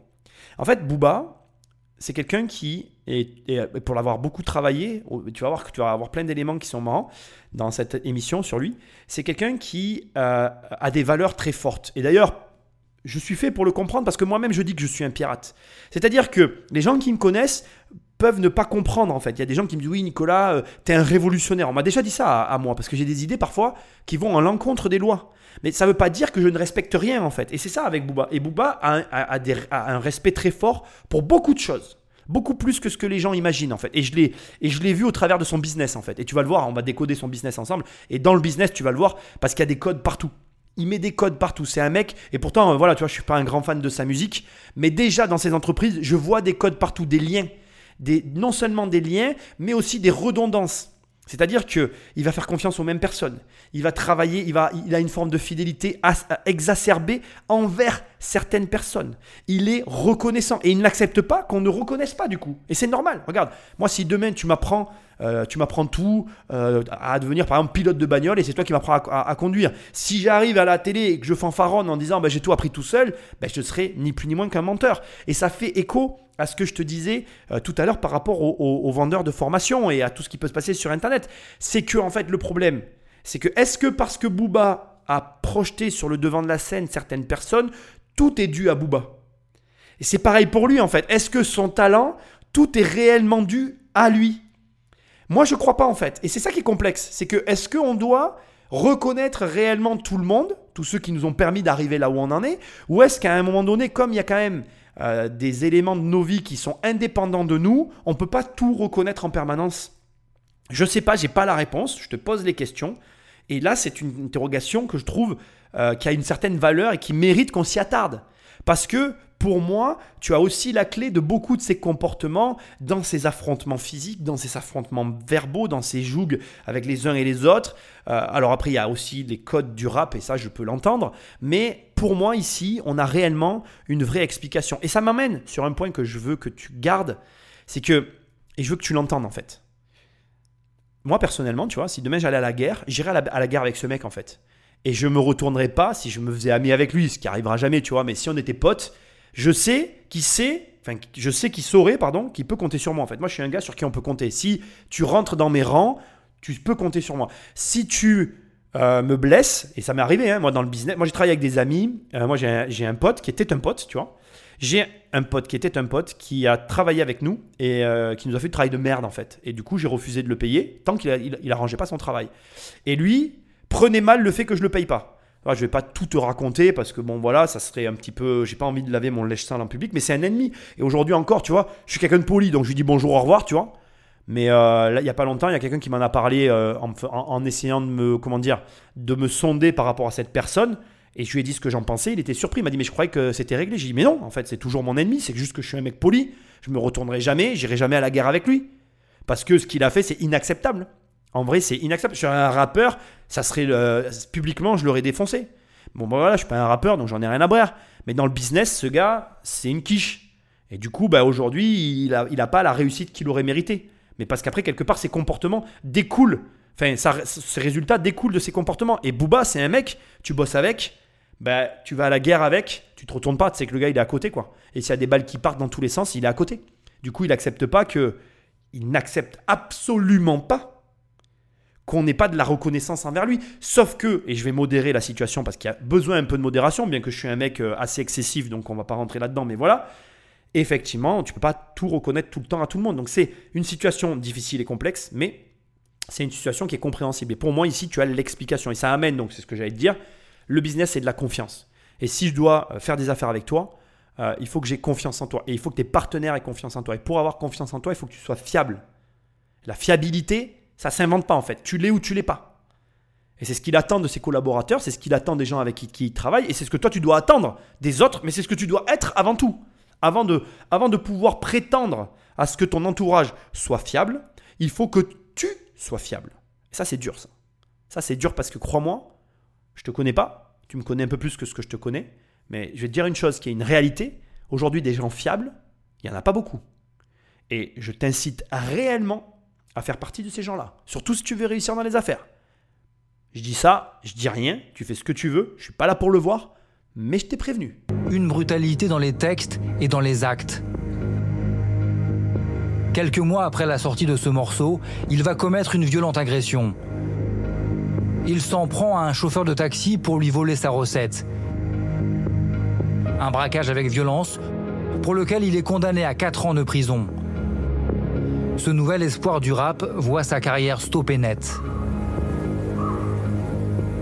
Ça raconte quelque chose comme une pulsion euh, suicidaire. Il y a quelque chose euh, chez Booba euh, d'une force incroyable de réussite, d'une envie, d'un désir de percer, de cartonner, et en même temps à chaque fois de se mettre en danger et au bord de l'effondrement. C'est vrai qu'à chaque fois qu'il a du succès, à chaque fois qu'il cartonne, eh bien on sent qu'il fait la connerie de trop. Je suis toujours au mauvais moment, au mauvais endroit, mais il s'y met lui-même au mauvais moment, au mauvais endroit. 18 août 98, dans cette putain de maison d'arrêt. Ils me disent que je sors bientôt, à ce qui paraît. On savait déjà qu'il était talentueux. Ça rajoute quelque chose au storytelling de Booba. La tôle c'est la pression, pour l'instant de révolution. Donc nique sa mère la réinsertion. Ils savent pas si j'aurais dû naître, qu'ils aillent se faire baiser. Moi je veux devenir ce que j'aurais dû être. Bah, je pense que le fait qu'il soit incarcéré, effectivement, ça a mystifié aussi le, le bonhomme. Donc euh, tout le monde attendait aussi sa sortie. Oublie, viens samedi qu'on reparle de cette fille-là. Booba sortira au bout de 18 mois. Les joues pleines de textes, comme il le rappe dans une de ses chansons. Des images sombres et violentes, des poèmes sans poésie que cet auteur hors norme est impatient de cracher au micro. Il n'y a rien à analyser, donc je vais pas faire genre. Euh, juste un mot euh, rapide et clair. Ici, tu as quelqu'un qui va en prison. 99% des gens euh, ressortiraient de là abattus avec une vie détruite. Et lui, il transforme ça en une force. Alors bien évidemment, je suis pas en train de te dire d'aller en prison, mais je veux juste souligner un élément que je répète dans tous les podcasts et que tu retrouves dans toutes les analyses de toutes les personnes que je peux faire inlassablement, inlassablement, inlassablement. Tes faiblesses sont en réalité ta meilleure force. La seule personne qui peut faire en sorte que l'un bascule de l'autre côté, c'est toi en fait. Si tu veux que si tu veux que tes faiblesses arrêtent d'être des faiblesses et soient une force, commence par arrêter de les cacher. Ensuite, commence par t'en servir et expose-les au monde. Arrête de prétendre à être ce que tu n'es pas, arrête de cacher tes défauts, arrête de te descendre ou en tout cas de te dévaloriser par rapport à tes problèmes. Une fois pour toutes, accepte-les et certains comme d'une motivation, d'une locomotive. Raccroche-toi à eux et fais-en une force. Et c'est tout. Si tu sais pas ou tu comprends pas ce que je suis en train de te dire, eh ben c'est très bien. Démerde-toi. Ça t'apprendra justement à avancer. Depuis les chaînes et les bateaux, je rame, t'inquiète. Aucune marque dans le dos, man. Je les ai dans le crâne. Docteur, je fais une fausse couche parce que la rue m'a baisé. Si je traîne en bas de chez toi, je fais chuter le prix de l'immobilier. Elle a un doigt dans le cul, le film a à peine commencé. Ici, tout est vrai, ma gueule, c'est juste un peu romancé. Vous êtes sûr de votre parti pris esthétique Ouais. Très bien, Bah, je, je vous fais confiance alors. Un compositeur prolifique. En 26 ans de carrière, il a écrit plus de 170 chansons qu'il a lui-même interprétées, presque deux fois plus qu'un artiste comme Jean-Jacques Goldman. Des textes qui séduisent bien au-delà des amateurs de rap. Et même aujourd'hui, son œuvre est étudiée par des linguistes qui décortiquent ses punchlines.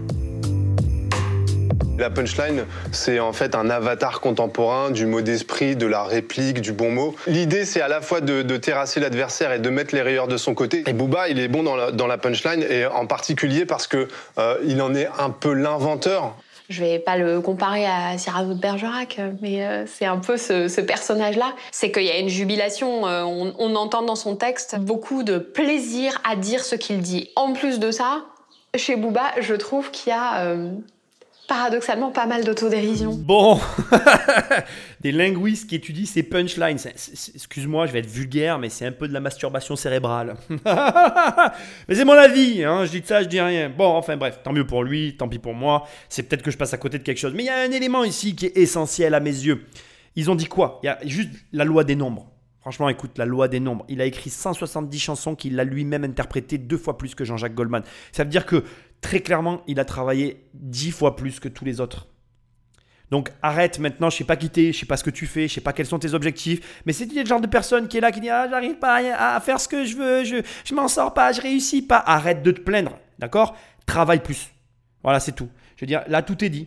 170 chansons à son actif, écrites et interprétées par lui, c'est colossal. En 26 ans de carrière, 26 ans dans une activité, est-ce que tu réalises de quoi on est en train de parler? Quand moi je vois tous les mecs qui sont là qui te disent Ah là là, euh, moi je voudrais changer de voix, j'ai besoin de réfléchir, tu sais, je suis en burn-out. Non mais c'est bon, arrête quoi. Arrête. Fais la même chose pendant très longtemps.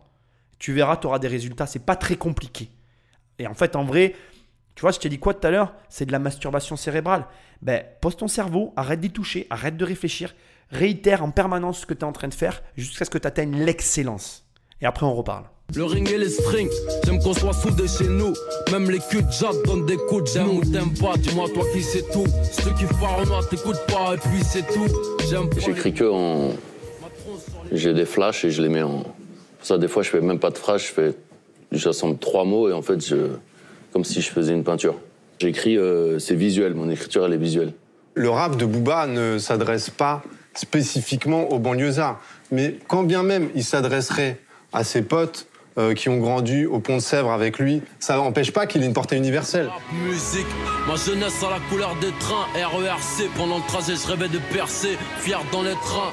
Le fait d'associer différentes sensations et de convoquer des sensations à travers des souvenirs, d'associer un souvenir à une couleur, ma jeunesse à la couleur des trains, RERC, je rêvais dans les trains. On est dans la, la virtuosité rimique. T'as aimé Sucé, j'ai aimé Césaire. Voilà, il joue avec le verbe aimer, il part de quelque chose de, très trivial euh, qui touche à la sexualité, euh, qui touche au cul euh, bassement, et il va vers la littérature et vers une culture qui est celle d'Aimé Césaire. Ce sont des univers qui entrent en perspective les uns avec les autres, et ça fait une œuvre qui ressemble un peu à une mosaïque. Et la langue de Booba, c'est une langue qui télescope les mots, qui condense les choses. La puissance de Booba, elle consiste à, créer des images instantanément dans, la tête de celui ou celle qui l'écoute. Et ça, c'est une capacité, c'est un pouvoir de suggestion, on dirait en, littérature. Le pouvoir de, créer des images, c'est quasiment cinématographique. Les putains qui crachent leur salive. Ce qui se passe avec euh, un fœtus avec un calibre, c'est l'association de deux univers, deux mots qui renvoient à deux choses qui n'ont rien à voir. Un fœtus, l'innocence de, l'enfance qui n'est même pas euh, encore né, et de l'autre, le calibre. Et l'association du fœtus et du calibre, c'est vraiment une esthétique de l'image qui, qui s'entrechoque ou qui fait des métaphores ou, comme disait euh, Thomas Ravier, euh, des métagores. Thomas Ravier, l'auteur d'un article publié en 2003 dans la prestigieuse Nouvelle Revue Française. Un texte intitulé Booba ou le démon des images. L'auteur compare son style à celui de Louis-Ferdinand Céline ou encore Antonin Artaud. Lui qui ne lit pas ne se contente pas de bien manier les mots, il en invente même. Il fait partie de ces rappeurs qui ont créé du verbe, euh, qui ont créé des locutions. Alors bien sûr, on va pouvoir penser à, certains, certains faits de langue, comme au KLM, euh, pour au calme, euh, qu'il a transformé en en faisant presque un sigle ou un acronyme. j'en peux plus. J'en peux plus. Alors, je vais te dire, j'ai plein, j'ai pas, j'ai plein de choses à dire, mais je vais tout condenser parce que l'émission est déjà très longue et, voilà, c'est dur pour moi. Alors, la France, on a une capacité, j'en peux plus des Français, je te jure, on a une capacité à, faire de quelque chose de simple, quelque chose de très complexe. Ah, t'as des, t'as des gens, voilà, je sais pas qui sont ces gens, qui viennent et qui sont là, ils t'expliquent qu'il y a des messages, ouais, il met le fœtus avec le calibre, oh, c'est trop beau. Putain, mais c'est n'importe quoi en fait. Je, alors, voilà, ou alors moi, je vois la vie différemment que tout le monde et c'est moi qui suis bizarre. Ou alors, mais pour moi, franchement, c'est, c'est, alors peut-être que c'est pas français, hein, peut-être que c'est général, mais j'ai l'impression qu'aujourd'hui les gens, ils se mangent la tête pour rien. Arrête de te manger le front, quoi. Arrête. Voilà, c'est si je vais t'expliquer très clairement ce qui se passe en fait. Et pourquoi Booba a du succès Ça n'a rien à voir avec ça. Je veux dire, pour moi, c'est très simple, mais pourtant la réponse a été donnée, mais je vais te l'expliquer. Aujourd'hui, les gens ne lisent plus. Aujourd'hui, plus personne ne lit. Et tout le monde regarde la télé. On est dans une société visuelle. On est dans une société visuelle. Et aujourd'hui, si tu veux toucher les gens, il faut que tu les touches au visuel. Mais c'est aussi simple que ça en fait. Booba l'a compris. Voilà. Et maintenant tu le sais. Tu veux faire du business, fais du visuel. Et on va aller plus loin, hein, plus loin encore, parce que je vais un peu t'expliquer, tu vois. Moi, j'ai écrit un bouquin qui s'appelle Devenir riche sans argent. Tu dois le savoir si tu me suis. Et ce livre, tu sais comment je l'ai écrit? Je vais te le dire. J'aime bien dire les choses, en fait. J'aime bien que tu saches. Quand j'ai écrit ce livre, je l'ai écrit en plusieurs années. Et à un moment donné, on a corrigé, recorrigé, tu vois. Et, euh, et je me suis dit, tiens, je vais quand même regarder un truc parce que je suis curieux je vais regarder quel est l'auteur qui vend le plus de livres en France. Et cet auteur, c'est Musso. Et tu sais quelle est la particularité de Musso? Musso, il a deux particularités. les écrivains français le détestent et il écrit de façon visuelle. Parce qu'il a compris que son lectorat était les personnes qui regardent la télé. Et il a compris que si jamais il rendait pas ses livres plus visuels, il n'en vendrait pas. Et vendre, c'est ce qui fait que tu peux vivre de ton métier. Donc, quoi que tu fasses, apprends à être visuel. Parce que tu vis dans une société visuelle. Bouba l'a compris. Je l'ai compris. Mon livre est très visuel. Parce qu'à des moments, il y a des passages que j'ai remodelés pour faire écho au cinéma, pour que les personnes puissent s'identifier. La couleur des trains de mon enfance.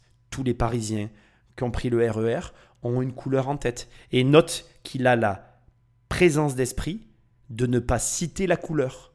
Il image juste quelque chose pour permettre à chacun d'entre nous de définir la couleur qui correspond à le au lieu auquel on vivait. Moi, je vivais à un endroit, il y avait une gare et il n'y avait que des TGV qui passaient et qui ne s'arrêtaient jamais tellement j'habitais au trou du cul du monde et quand j'en suis parti, mon Dieu, que j'étais heureux. Et tu sais quoi?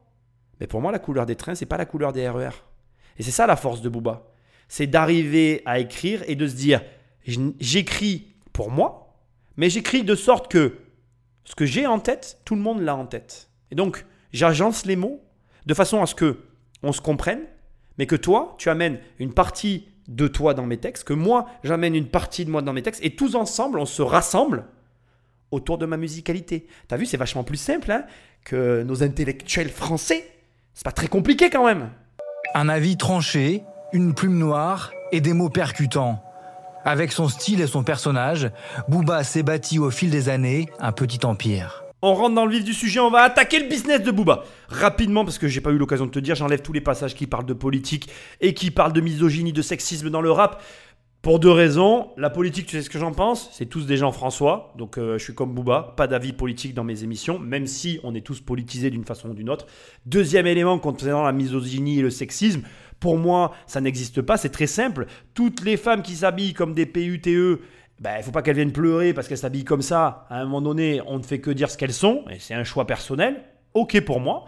Et euh, le fait qu'il y ait du sexisme dans le rap, ben voilà, c'est comme ça. Il y a du sexisme dans d'autres travails. Mais regarde, demain tu travailles euh, dans un service euh, de post-nat. C'est quand même assez rare de voir des hommes, c'est même compliqué pour les hommes et on n'est pas là à dire gna gna gna gna gna. Quant à cette histoire d'inégalité homme-femme, franchement, alimenter le débat, ça m'énerve. Pour moi, c'est très simple. Toutes les femmes être, devraient être investisseurs. Parce que si elles étaient investisseurs, ben, en fait, il n'y aurait pas d'inégalité. Tu payes ton loyer de la même façon que tu sois un homme ou une femme.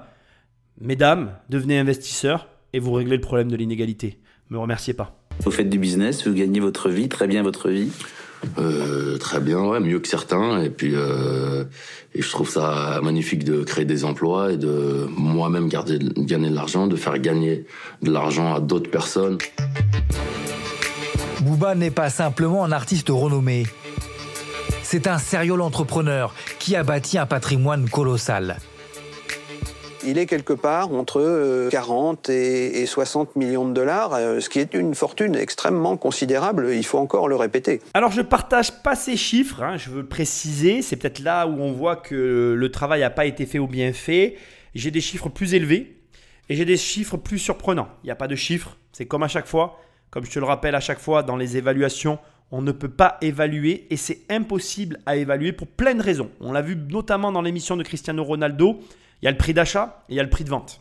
Il y a ce qu'on pense et il y a la réalité.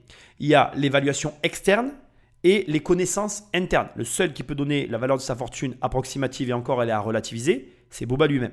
Aujourd'hui, on trouve dans le classement Booba qui est toujours dans le top 5 parce que selon les classements qu'on va trouver sur Internet, il va être soit le premier, soit le deuxième, soit le troisième ça va varier. Les chiffres que je trouve sont supérieurs à 100 millions de dollars. On trouve des chiffres qui peuvent aller jusqu'à 188 millions de dollars. Ce qui m'a énormément surpris, c'est de trouver d'autres rappeurs qui ont d'autres caractéristiques. Ce qui m'a amené dans mes recherches à me dire qu'il va y avoir une autre émission sur un autre rappeur qui m'a tout particulièrement tapé dans l'œil. Rassure-toi frérot, il n'y a pas de ce que tu peux imaginer dans ma bouche. dans tous les sens du terme. Mais bon, bref, tu m'as compris. L'idée, c'est que franchement, ça m'a vraiment intéressé de faire cette émission. Merci de continuer à me soumettre autant d'idées parce que c'est vrai que c'est cool et on apprend plein de choses. Donc, vraiment, euh, ben voilà, il y a tout et rien. Il y a des gens qui disent qu'il a moins aussi. Euh, on ne sait pas. Donc cette évaluation, elle est dépendante de BFMP. Donc BFMP a fait son évaluation. Moi, je pars sur une autre évaluation. Mais ce qui va être intéressant, c'est pas en réalité, ça je veux que tu l'entendes, ce n'est pas la valeur du patrimoine de quelqu'un qui est intéressant. C'est sa composition et ce qui réellement lui a permis de faire la bascule. Et on va le voir ensemble, tu vas voir, parce que dans le cadre de Booba, c'est vraiment très clair pour moi l'élément qui lui a permis de basculer. Allez, t'inquiète pas, on y va. Un rappeur qui s'est très tôt rêvé en businessman. Dans ce reportage tourné en 2005, alors qu'il a 29 ans, Booba affiche sans complexe son goût pour la richesse. C'est tout à fait normal pour moi d'aimer l'argent et de, tout faire pour en avoir le plus possible. Tu pas, j'ai pas de problème avec ça. Tout le monde se lève le matin pour euh, gagner son pain, économise pour avoir une bonne retraite, s'acheter une maison, une voiture. Sauf que moi, j'ai pas envie de m'acheter ma Mercedes à 60 ans. C'est un peu tabou en France. Ah ouais, mais c'est carrément tabou. Ouais. En France, quand on doit passer avec, quand on voit un jeune, euh, un jeune noir comme moi rouler dans une belle voiture, on a envie de me cracher dessus. Au lieu de me féliciter et se dire, euh, tiens, bah lui, il a réussi, euh, il a une belle voiture, il s'en sort, il se débrouille, ah, on te crache dessus. Tu vois, ce reportage, il est pour moi l'un des éléments dont la télé contribue grandement, qui favorise l'image que toutes les personnes qui écoutent ça ont de l'argent. Je veux dire, imagine euh, Tata Michu euh, dimanche devant sa télé qui écoute euh, BFMP et qui écoute ça et qui se pose aucune question.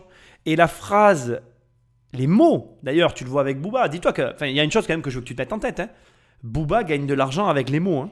Ça veut dire que les mots ont un poids. Ce qui veut dire que le poids des mots est très souvent sous-estimé. Quand tu as une voix off qui dit Ah oui, il a le goût de l'argent. Le goût de l'argent. Parce que toi, tu as déjà mangé de l'argent, il a du goût l'argent Espèce de. Je vais pas te dire le mot, je vais être vulgaire. Ça m'énerve en fait. Pourquoi tu dis ça en fait? Il n'a pas le goût de l'argent. Qui n'a pas le goût de l'argent? Ça ne veut rien dire en fait, le goût de l'argent. L'argent n'a pas d'odeur. Tu l'as pas appris ça à l'école? Putain, mais moi, tu me payerais pour faire une voix comme ça Je dirais non, je dis pas ça.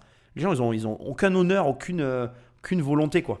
Il n'y a pas de goût de l'argent. Et en plus, ce que dit Booba me fait mourir de rire parce qu'il dit tout le monde se lève le matin pour gagner son pain, économise de l'argent pour se payer sa retraite, et moi je veux juste pas gagner ma, Mercedes à 60, me payer ma Mercedes à 60 ans.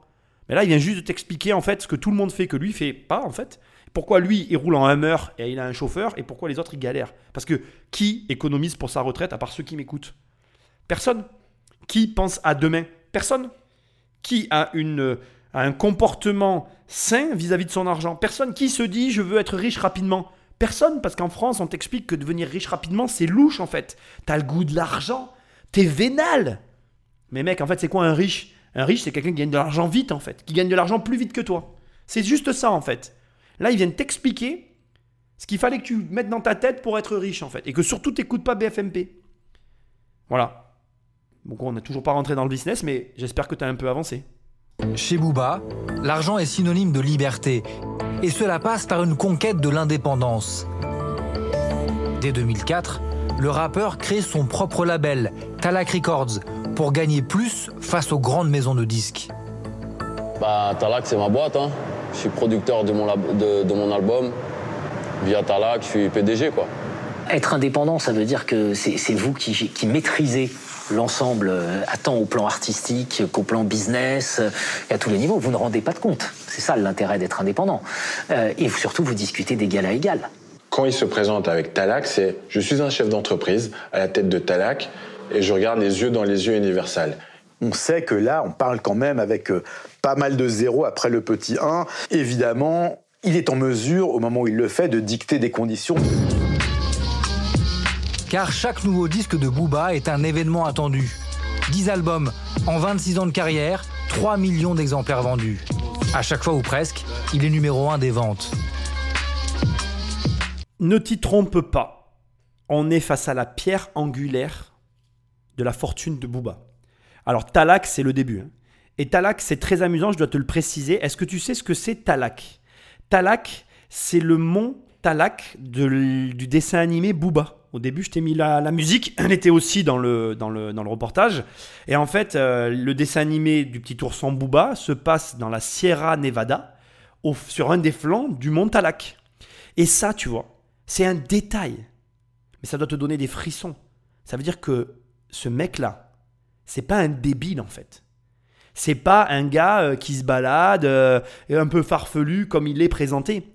Et en fait, tu vas voir dans un instant, dans l'analyse euh, que, eux font, il y a des, erreurs partout.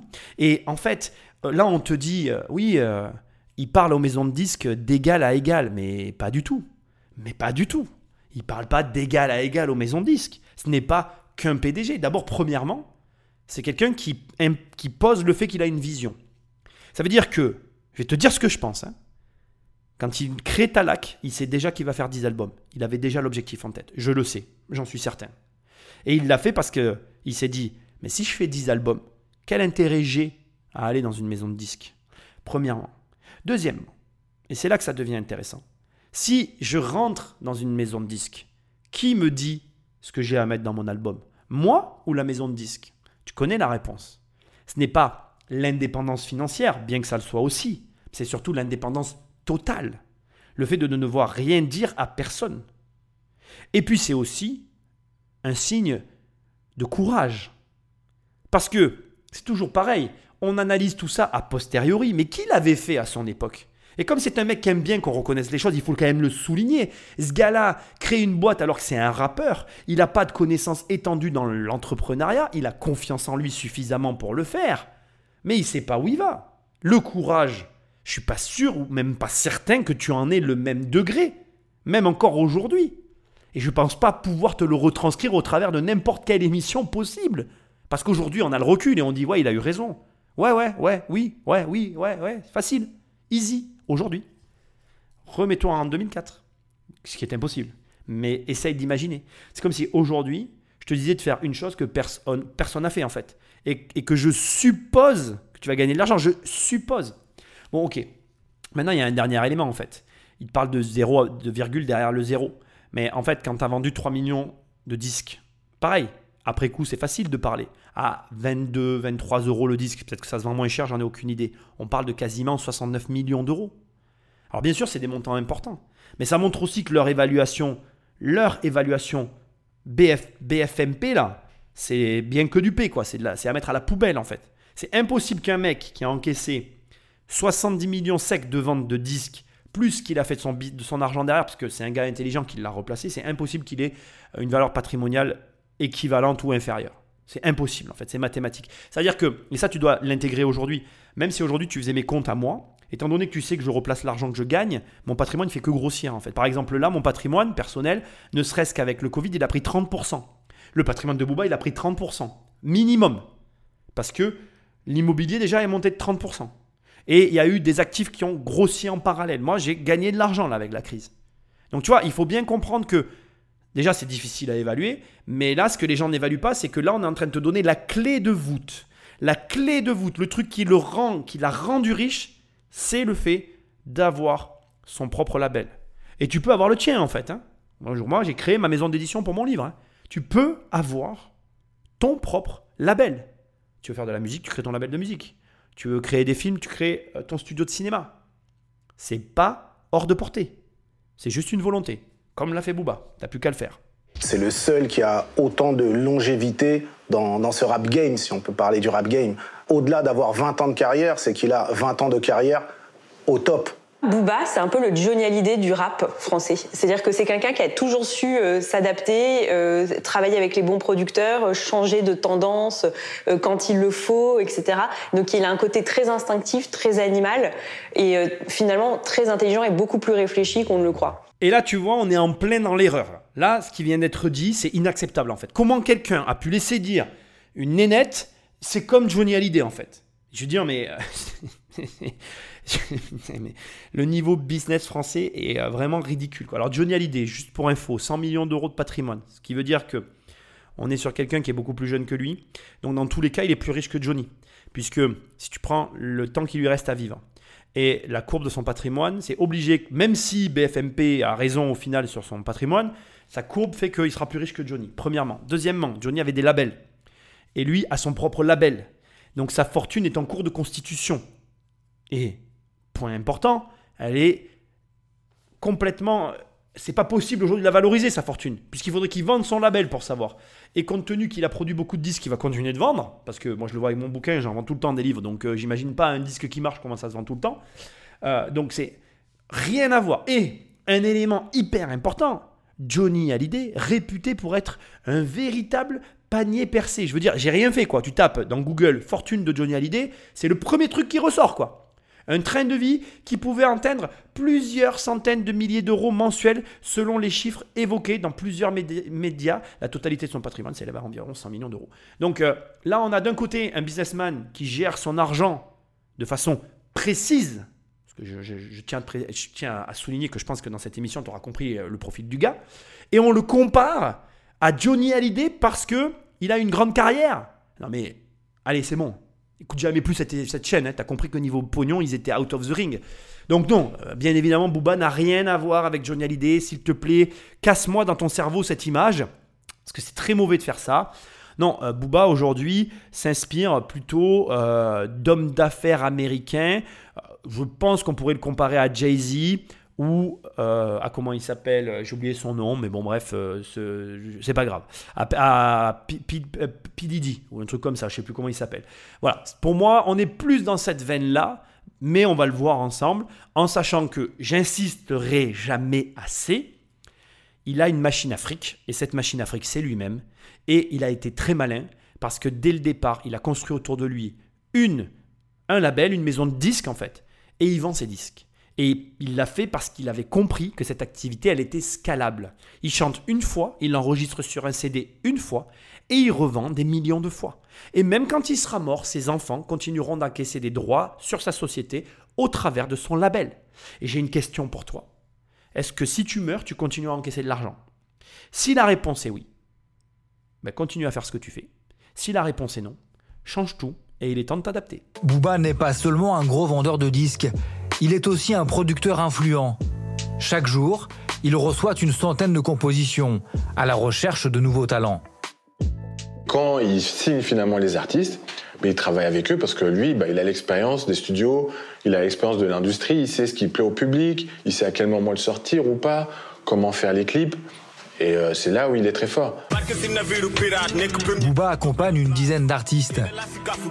Des rappeurs, français et africains. Et même Elia. Les au mois d'octobre. Une chanteuse piano-voix. Bien loin de l'univers hip-hop. C'est gagnant-gagnant pour les deux gagnant parce que quand un jeune est validé par Booba, ça lui donne quand même une certaine crédibilité. Et pour Booba, ça lui permet aussi bah, d'être toujours dans l'actualité. Est-ce qu'ils auront un succès euh, comparable euh, à celui de Booba L'avenir le dira, mais en tout cas, pour lui, c'est un pari sur l'avenir. Dans la continuité de ce que je disais juste avant, donc bien évidemment, euh, voilà, business scalable qui tourne autour de lui. Et là, on est sur le deuxième degré, ce que moi j'appelle le vrai effet de levier. Ça c'est pareil, j'ai jamais l'occasion de te le dire. Euh, j'ai jamais vraiment aimé le terme qui est employé sur internet avec les mecs qui disent ah ouais la banque te fait effet de levier. Pour moi ça ça me pose un problème en fait.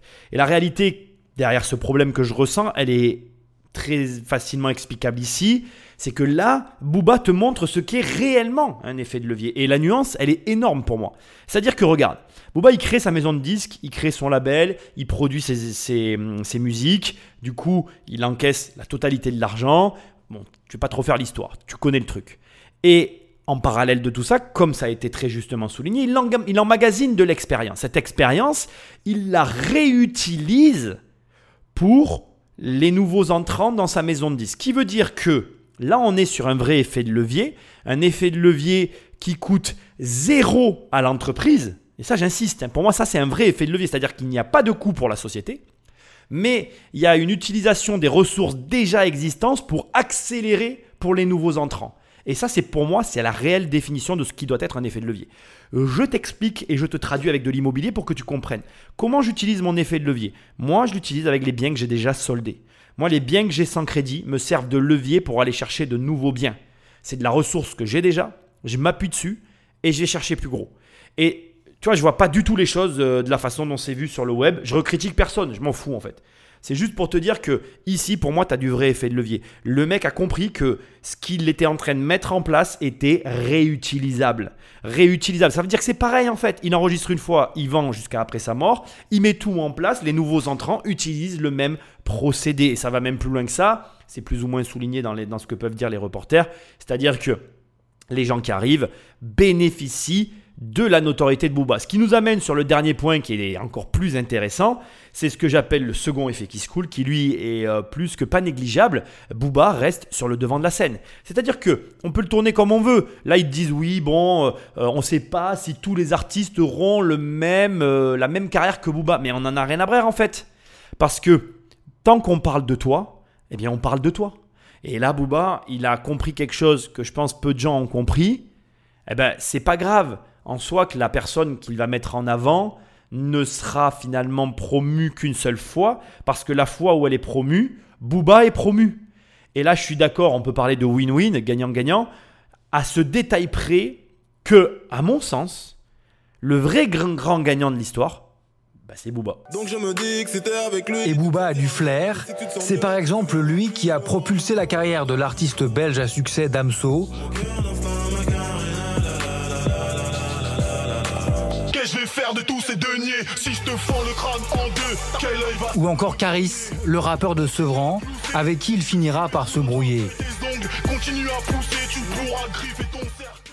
À ton avis, est-ce que c'est surprenant quand tu fais le même travail depuis des années que tu as ce qu'on appelle du flair? Est-ce que réellement c'est avoir du flair? Est-ce que tu crois concrètement que quand tu maîtrises une industrie sur le bout des doigts, on ne peut pas parler plutôt de professionnalisme Est-ce que tu ne penses pas que là encore, les termes employés te font, sont là en tout cas pour te faire croire qu'en fait il faut avoir un don ou un talent mais je te rappelle, pour l'avoir déjà dit plusieurs fois dans cette émission, que Booba, il a juste continué à faire la même chose tout le temps depuis ses débuts. C'est un professionnel. Et le fait qu'il découvre des talents, c'est absolument pas surprenant. Quand on écoute ses reportages, on dirait presque que c'est magique. Il n'y a pas de magie en fait, mec. C'est un mec qui bosse. C'est le truc que tu dois faire, c'est le truc qu'on est censé tous faire, tu vois. Travailler ces sujets, les creuser, et puis après, bah, quand tu creuses, tu, dé- tu déniches des pépites. C'est juste normal. Celui qui trouve de l'or, qu'est-ce qu'il a fait à la différence de celui qui n'en a pas trouvé? Bah, il a continué à chercher. C'est tout. Et pour ce patron rappeur, pas de temps à perdre pour développer ses affaires. Il y a un bruit suspect là La musique ne devient très tôt qu'une activité parmi d'autres. Il y a pas des flics là-bas, chelou là En 2004, il cherche à se diversifier Ouais, bah, c'est pas trop original, hein. Non, je trouve pas ça ultra. et lance sa première marque de vêtements, Uncut. À chaque fois, c'est des. Là-bas, le resto, mais je voulais juste. Ah, ok. Ce jour-là, il participe à une réunion de travail avec des stylistes. Son mot d'ordre, faire du streetwear, mais hors des sentiers battus. La principale vitrine de ses vêtements, c'est Booba lui-même. Il en fait la promotion dans ses clips, comme ici, Il est bon le bonnet là quoi, tu vois. sur le tournage de la chanson Jour de paye. Le rappeur se met en scène au milieu des machines de sérigraphie. La guerre prend à couper, route de la plaie, je demande jamais à la plaie, quand c'est le jour de la paix. Il est le premier à faire le placement de produit. Mais sauf qu'il fait le placement de son propre produit. Il est le produit, il est la marque. Il le dit d'ailleurs. Il dit Booba, c'est beaucoup plus que moi. C'est une entreprise, Booba. Donc ce n'est pas vrai, hein, ce n'est pas le premier à faire du placement de produits, mais c'est le premier à prendre sa carrière en main et à la gérer du point de vue d'un chef d'entreprise. Je vais te le dire autrement pour qu'on s'entende et qu'on se comprenne com- vraiment bien en fait.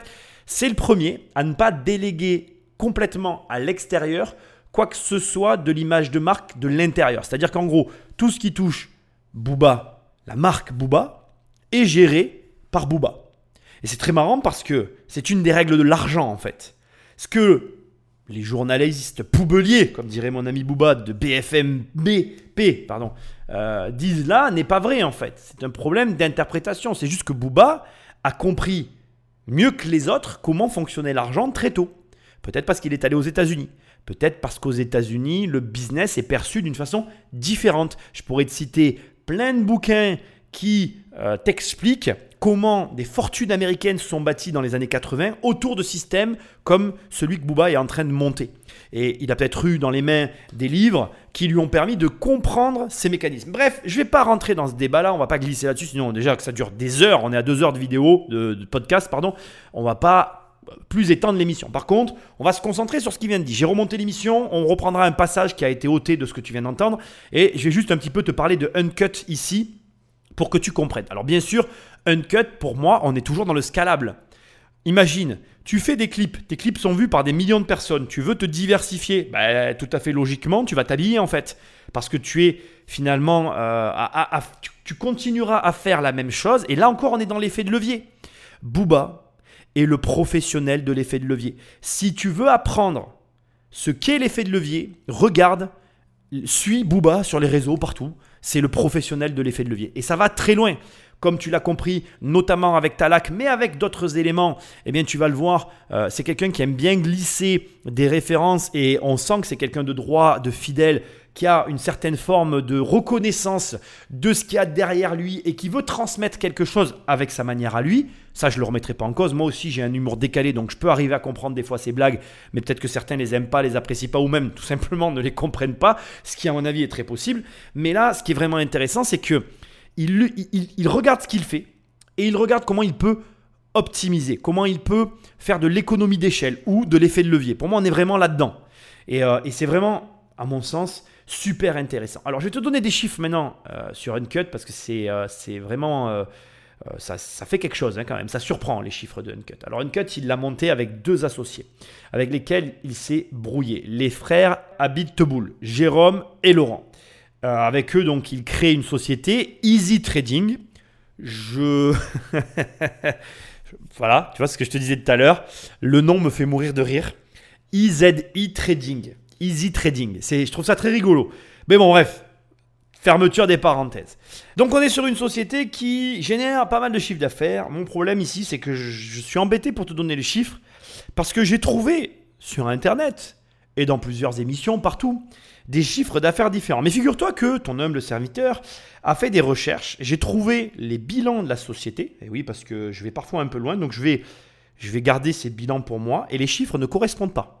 Alors je sais pas ce qu'ils foutent, hein, les journalistes. Hein. Je sais pas s'ils rajoutent des chiffres. Alors je te dis les chiffres que j'ai trouvés. On parle de 15 millions d'euros de chiffre d'affaires sur dans les journaux. Mais dans la réalité, je trouve moins. Et quand je dis moins, je dis beaucoup moins. Alors on parle de plusieurs millions quand même. Hein, on est sur une société qui fait plusieurs millions d'euros. Je vais garder ça pour moi. On a une activité qui est quand même... Euh, alors, il faudrait que j'ai tous les éléments de gestion parce que ce qui s'affiche actuellement, euh, voilà, personnellement, euh, en l'état, les bilans que j'ai trouvés, pense que c'est volontaire parce que je pense qu'il y, a un montage financier derrière. C'est mon opinion personnelle, ce qui est logique hein, d'ailleurs. Attention, ce que je dis là, faut pas le prendre au pied de la lettre. Faut pas, il faut pas se dire ah Nicolas a dit que easy trading gagnait pas d'argent. Non, je dis pas ça. Je dis que l'entité qui exploite, à mon humble avis, elle est calée sous une autre entité et que les bilans que j'ai trouvés, c'est pour cette raison qu'ils sont comme ils sont. Donc, c'est-à-dire avec un résultat négatif. Parce que tu peux très bien avoir une société qui gagne de l'argent et amener l'entreprise à un résultat négatif. Pour comprendre, euh, bien évidemment, euh, le, mode de fonctionnement d'une entreprise, il faut avoir le, chiffre d'affaires global. Et ça aussi, ça rend les choses très complexes. Donc, au départ, et je vais pas te mentir, je comptais te dire que Booba avait 41% euh, de, de, cette entreprise, que s'il avait, que si elle avait réellement généré 15 millions, ben, il aurait encaissé 6,150 millions d'euros euh, par an, par année, euh, sur un chiffre d'affaires sur cette base. Bon, moi j'ai trouvé un chiffre d'affaires de 2015, 2016 et 2017. Je n'ai pas les chiffres d'affaires ni d'avant ni d'après. Et je me garderai bien donc de te dire ce que gagne Booba sur cette société tant qu'il a été actionnaire de cette société parce que, comme je te l'ai dit, il s'est brouillé avec les deux frères et ça, ça ne nous regarde pas. Mais ce qui est intéressant de comprendre ici, c'est que on, a, on est face à un véritable professionnel de l'effet de levier. Et ça, tu dois pas t'en inspirer, mec. Tu dois le copier. Tu dois le copier. Je vais te, juste te, faire un, petit, euh, un petit passage au marqueur, tu vois. Pourquoi moi, à mes débuts, je me suis filmé dans ma voiture? Parce que j'avais pas de temps libre pour faire des vidéos. Comme je me déplace beaucoup, je me suis filmé dans la voiture. Optimisation, effet de levier, euh, économie d'échelle, appelle ça comme tu veux, mais tu dois l'introduire dans ta vie. Il n'y a que ça qui t'amènera à avoir de grands résultats. Et Booba l'a très bien compris. Maintenant, j'ai retiré un passage de ce que je viens de te mettre que je veux absolument analyser, une petite euh, pépite cachée au milieu de ce reportage.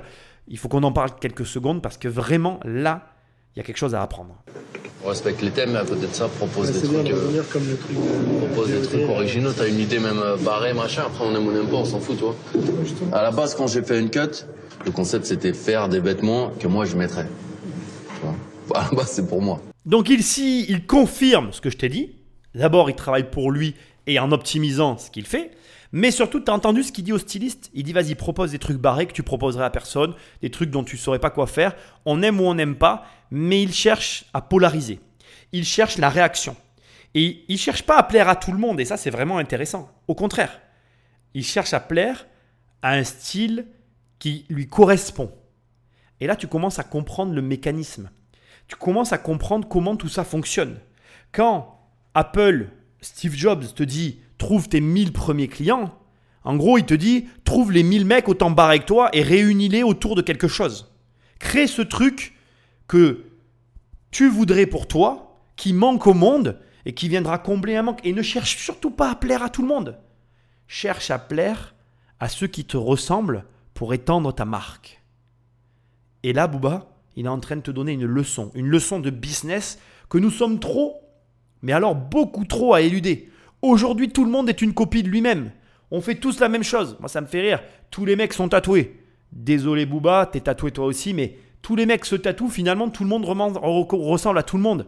Tout le monde a la même forme de pensée. Les gens créent des dogmes et ils y adhèrent tous. Ne va pas dans la direction où va la foule. C'est ça ce que te dit Booba. Et ce mec est comme nous, mais il essaye de réunir autour de lui les gens qui lui ressemblent. La piraterie, Uncut, bref, on va en parler. Tu commences à comprendre son mode de fonctionnement à ce stade. Maintenant, la question, c'est comment tu l'adaptes à toi? Ben, C'est très facile. Cherche ce qui tourne pas rond dans ta vie. Fais-en une force. Ne cherche pas à atténuer les défauts. Au contraire, exagère-les pour justement aller chercher les gens qui te ressemblent, les fédérer autour de cette idée. En direct ce soir-là au Grand Journal, il porte ostensiblement une des casquettes de sa marque. Ça vaut tous les points de vente, puisque c'est diffusé à la télé, c'est diffusé sur Internet, il y a des millions de gens qui regardent. Il est en 360, c'est mon clip, mes réseaux sociaux, de la télé, euh, mes marques avec des points de vente. En fait, voilà, 360, je suis bon, je maîtrise mon marketing. Et moi, je l'utilise dans les cours que je donne à la fac, je l'utilise comme, comme cas d'école. En conflit avec ses associés, Booba met fin à cette marque en 2018. Selon des estimations, elle générait près de 10 millions d'euros de chiffre d'affaires par an. les mecs, ils sont bons, quoi. Moi, j'ai trouvé, eux, ils n'ont pas trouvé. Encore une fois, ça regarde personne. Moi, je suis pas là pour dire combien il fait. Il fait beaucoup d'argent. On est d'accord. Il fait des millions. On est d'accord. Mais tu vois, on, passe de, de, de montant à d'autres. Ça n'a aucun sens. Un truc qui est intéressant ici, rapidement, c'est le côté euh, 360. J'aime pas ces expressions 360. La boucle est bouclée. Il passe partout. Il maîtrise son marketing. C'est pas vraiment ça. Pour moi, on est sur quelqu'un qui euh, maîtrise d'abord sa communauté et maîtrise aussi l'univers dans lequel il évolue. Avant même de maîtriser le marketing, il a compris, il a compris dans le monde dans lequel on était. Et à l'image de ce que je te disais tout à l'heure sur son écriture, à savoir qu'elle était euh, très imagée, bien je pense qu'il a compris aussi à quel type de personne il s'adressait. En gros, il y a une théorie dans le marketing qui est très présente et qui est vraie, hein, d'ailleurs je ne la remets pas en cause, qu'on appelle l'avatar client, la personne à laquelle tu parles. Mais je pense qu'avant qu'on te dise tout ça, là, Booba il sait à qui il parle. Booba il sait très bien à qui il parle. Et ce qui est malin en fait, c'est que il a réussi au travers de son écriture et au travers de, ce qu'il a créé autour de lui à générer finalement quelque part euh, une, une, idée, comment je dirais, euh, c'est ce que je disais tout à l'heure, sur les trains en fait, tu vois. Quand il dit la couleur des trains, il aurait pu donner sa couleur des trains. Mais lorsqu'il parle de la couleur des trains, il parle à tout le monde. Il parle à tout le monde, même à moi, quand j'entends la couleur des trains, comme je te l'ai dit tout à l'heure, je pense à un train. Et la force de Booba, elle est là en fait. Il a cette force vraiment profonde et cette capacité à aller chercher en nous ces images et à nous, euh, quelque part, fédérer autour. Et tu vois, par exemple, moi, je connaissais pas ce mec, parce que je suis un, gros anti-télé, donc bon, bah, il est passé au travers de ma vie. Puis, je vais être franc avec toi, je suis pas le genre de mec qui regarde les clashs euh, sur euh, YouTube et tout ça. Je suis très axé business, euh, monter des sociétés, etc. Donc, on va dire que c'est pas tout à fait le genre de personne que je regarde. Mais c'est une erreur, en fait. J'ai fait une erreur. Et je suis capable de le reconnaître, en fait. Ce gars, il a effectivement beaucoup de choses à apprendre à beaucoup de gens. Au niveau business, je parle. Et tu peux réellement t'en inspirer. Et au niveau business, même moi, il arrive à me fédérer. Alors qu'au départ, je ne suis pas un fan de sa musique. Mais c'est ça que tu dois comprendre en fait. Comment tu fais toi, au travers d'un message qui par exemple ne m'intéresse pas, comment tu fais pour me fédérer autour de ce message? Eh bien Booba, lui, il a compris comment on faisait. Et si tu veux apprendre, je te conseille de regarder ce qu'il fait. Et Booba ne se cantonne pas à l'univers du rap. Il se lance dans le secteur des spiritueux et commercialise son propre whisky.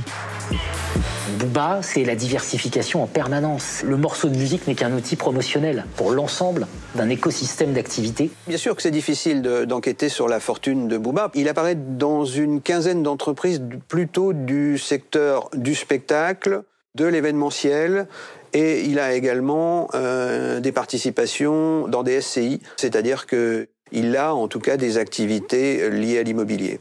Il a aussi déposé des marques, une trentaine de marques qui pour le moment ne sont pas toutes activées. On ne sait pas ce qu'il va en faire. C'est quelqu'un d'assez secret euh, et qui se protège euh, très souvent derrière des prête-noms. Je vais commencer par la fin, c'est pas mon genre. Ce passage est hyper important. Je vais vraiment euh, rentrer dans le détail un petit peu de, pas du business de Booba, mais du business en général. Et je vais commencer par le terme prête-nom, dont j'ai horreur. Alors c'est réel, hein, on va commencer par dire les, choses telles qu'elles sont. La personne qui dit ça a raison. Euh, il peut y avoir des prête-noms dans beaucoup euh, de systèmes euh, montés par des gens. Un prête-nom c'est quoi? C'est par exemple, typiquement, qui nous touche à nous les investisseurs. Tu veux créer une agence immobilière, tu n'as pas la carte, tu vas payer la carte à quelqu'un et cette personne va te servir de prête-nom. En l'occurrence, moi je peux t'en parler, euh, je travaille sur Internet, il y a des formateurs en ligne, je ne dirai pas de nom et j'emploie le terme D pour brouiller les pistes, mais qui m'ont déjà demandé de louer ma carte, parce qu'ils ne l'avaient pas. Donc tu vois, c'est ça en fait. Et ça se loue, hein. une carte comme la mienne, bon j'ai mon agence aujourd'hui, ça se loue 2000 euros par mois. Euh, donc il faut bien comprendre de quoi il s'agit. Là, dans ce cas-là, j'aurais été un prête-nom. Mais en réalité, prête-nom, ça peut aussi dissimuler une réalité. Et ça, je veux que tu l'entendes aussi. On va utiliser ce terme parce que la personne comme Booba n'est pas à la tête du business, mais ça me paraît logique qu'elle soit pas à la tête du business. Et dans ces cas-là, Booba, va, elle va plutôt euh, payer une personne qui va être son associé pour développer le business. Et dans ces cas-là, ça- ça a tous les attributs d'un prête-nom si on regarde de l'extérieur, mais de l'intérieur, au vu des accords, on est plus sous une forme de gérance, d'association. Ça va dépendre des termes qui lient les deux personnes. Et du coup, j'ai horreur, en fait, mais alors vraiment horreur, que quelqu'un arrive et dise Oui, il utilise des prête-noms, mais t'en sais rien en fait. Faudrait qu'il soit là et que tu lui dises Ok, euh, utilises-tu des prête-noms Quels sont tes rapports avec tes associés dans les affaires? Et c'est à lui de te dire La personne, Booba en l'occurrence, c'est son émission, ben, j'ai des prête-noms pour telle activité parce que je veux être présent sur ce marché-là, mais que j'y comprends rien et que c'est juste de l'investissement. Ou à l'inverse, il va te dire voilà, je voulais développer ça, j'ai pris un associé, c'est lui qui gère, mais c'est moi qui dicte. Exactement comme la marque Uncut. Quand il te dit je veux porter des fringues pour moi qui me plaisent, il a son mot à dire. Ça lui fait plaisir, tu vois. tu comprends le truc. Donc voilà. Ça, c'est pour encore une fois, voilà, recadrer un peu euh, nos amis journalistes, parce que j'ai horreur de ça. Tu peux pas faire des raccourcis comme ça, ça marche pas comme ça. Alors effectivement, il a une marque de whisky, et euh, là, là c'est un peu prétentieux ce que je vais faire. Peut-être que je vais lui prêter des qualités qu'il n'a pas. Ce serait intéressant qu'il soit là et qu'il me réponde. Il se trouve que si quelqu'un le connaît dans mon entourage, eh bien, qu'il me donne ses coordonnées, hein, qui me permettent de, lui, de le faire venir ici pour qu'on parle. Je rêve peut-être, mais pas tant que ça. Je ne t'en dis pas plus. Bref. Euh, donc, il faudrait que je lui demande. Mais moi, je crois qu'il ne s'est pas lancé par hasard euh, dans ce marché-là. Et euh, non seulement, je ne le crois pas, mais j'en suis quasiment sûr. Tu le sais peut-être pas. Mais la France, c'est le premier marché mondial du whisky. Il y a 200 000 bouteilles vendues tous les ans en France de whisky. On vend plus de bouteilles de whisky en France qu'aux États-Unis. On est le premier marché mondial de whisky. C'est bizarre. Booba a lancé sa marque de whisky dans le pays et là où il a la plus grosse notoriété, donc dans le pays où ça se vend le plus et là où il a la plus grosse notoriété. Pour moi, ça n'est pas un hasard. En plus, il est fan de la piraterie. La piraterie, on est plutôt sur du rhum, mais on reste dans l'alcool, sur des alcools plutôt forts.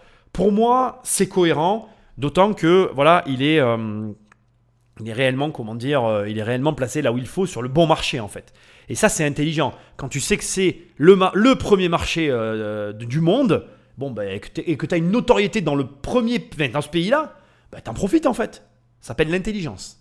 Ensuite, fait intéressant, jusqu'en 2027, on s'attend à une croissance de 5, alors 4,9% par an.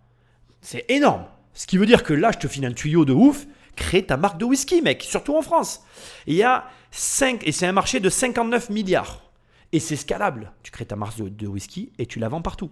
Autre élément intéressant, il dit qu'il est présent dans le spectacle, dans l'industrie de la marque et des fringues, que des business scalables. Et enfin, je voulais te parler d'un petit détail.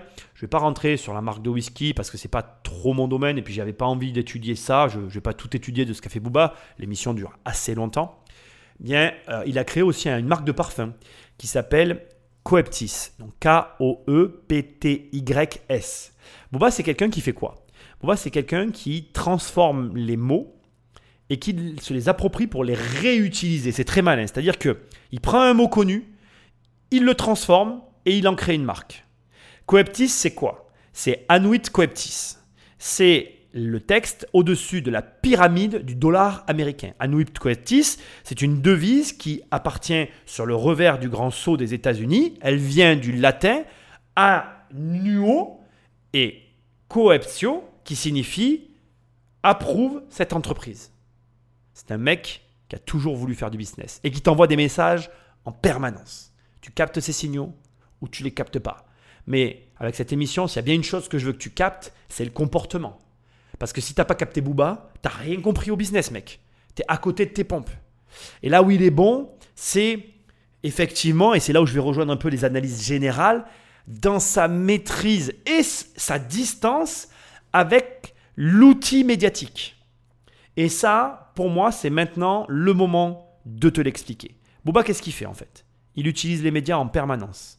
Et c'est d'ailleurs pour ça que cette émission aura une seconde partie avec une interview de Booba, pas que je vais réaliser, même si j'aimerais la faire moi, parce que je ne poserai pas les questions de tout le monde, mais ça, c'est pas le problème. Mais ça va être donc une interview que Booba a donnée, que je vais prendre, qu'on va décortiquer ensemble, parce que comme tu l'as compris, cette émission, n'est pas validée par Booba lui-même. Donc, moi, je voulais juste démonter les journalistes et te montrer qu'il avait raison de ne pas la valider. Mais même dans l'action de ne pas valider l'interview et de jouer dessus, il est malin parce qu'il fait de la contre-propagande. Et il a une maîtrise, mais alors énorme, des réseaux sociaux. Et c'est très marrant parce qu'il il prend tout ça avec une forme de distance, c'est-à-dire que je pense qu'il a très bien compris, et c'est un petit peu, je suis un petit peu comme ça moi aussi, Euh, il a très bien compris que tout ça c'était du vent en fait. Donc il s'en amuse. Et en y mettant beaucoup de second degré, euh, là où beaucoup de gens y mettent du premier degré, et je peux t'en parler, hein, j'ai une femme, et pour ma femme, tu vois, je, je vois, euh, je vois que pour elle, c'est sérieux, tu vois, elle regarde les photos qu'elle met et tout, les médias sociaux, c'est important, tu vois.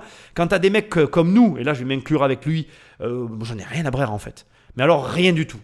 Et c'est vrai que là, tu te dis, mais quand il y a des espèces de trolls qui arrivent au milieu de gens qui sont hyper sérieux, ça crée la zizanie, ça polarise, et ça fait parler de soi. Et si derrière, tu as des marques, et effectivement, tu as tout un système qui est en place et qui alimente une machine bien rodée, là, tu commences à toucher du doigt l'empire Booba. Et là-dessus, bah, franchement, euh, bravo, quoi. Il faut savoir le reconnaître. Et il est, il est clairvoyant, parce que là où je le rejoins, tu vois, c'est que cette émission, quand tu regardes l'analyse business, elle est, elle, est, elle est en dessous du niveau zéro, quoi. Tu peux pas vouloir que ces mecs-là parlent de toi business, pas possible. Pour te taper euh, une comparaison avec Johnny Hallyday, rien à voir. Et euh, des chiffres, franchement, aussi, c'est pareil, il m'a fallu 30 secondes pour trouver les bilans, rien à voir avec la réalité. Tu te dis, mais les gars, arrêtez tout, quoi. Je sais pas ce qu'on vous apprend à l'école, mais on vous apprend rien. Allez travailler. Allez travailler dans le vrai monde et venez nous expliquer. Pourquoi? Et moi, je fais que te le répéter. Tu peux pas écouter des gens qui sont pauvres te parler de riches. C'est pas possible. faut qu'il y ait des gens qui gagnent de l'argent, qui te parlent des gens qui gagnent de l'argent. Sinon, qu'est-ce que tu vas arriver à avoir comme résultat? Tu vas avoir un esprit critique qui critique un mec qui a réussi. Ça sert à rien. Ce gars-là, il a réussi. Force à lui.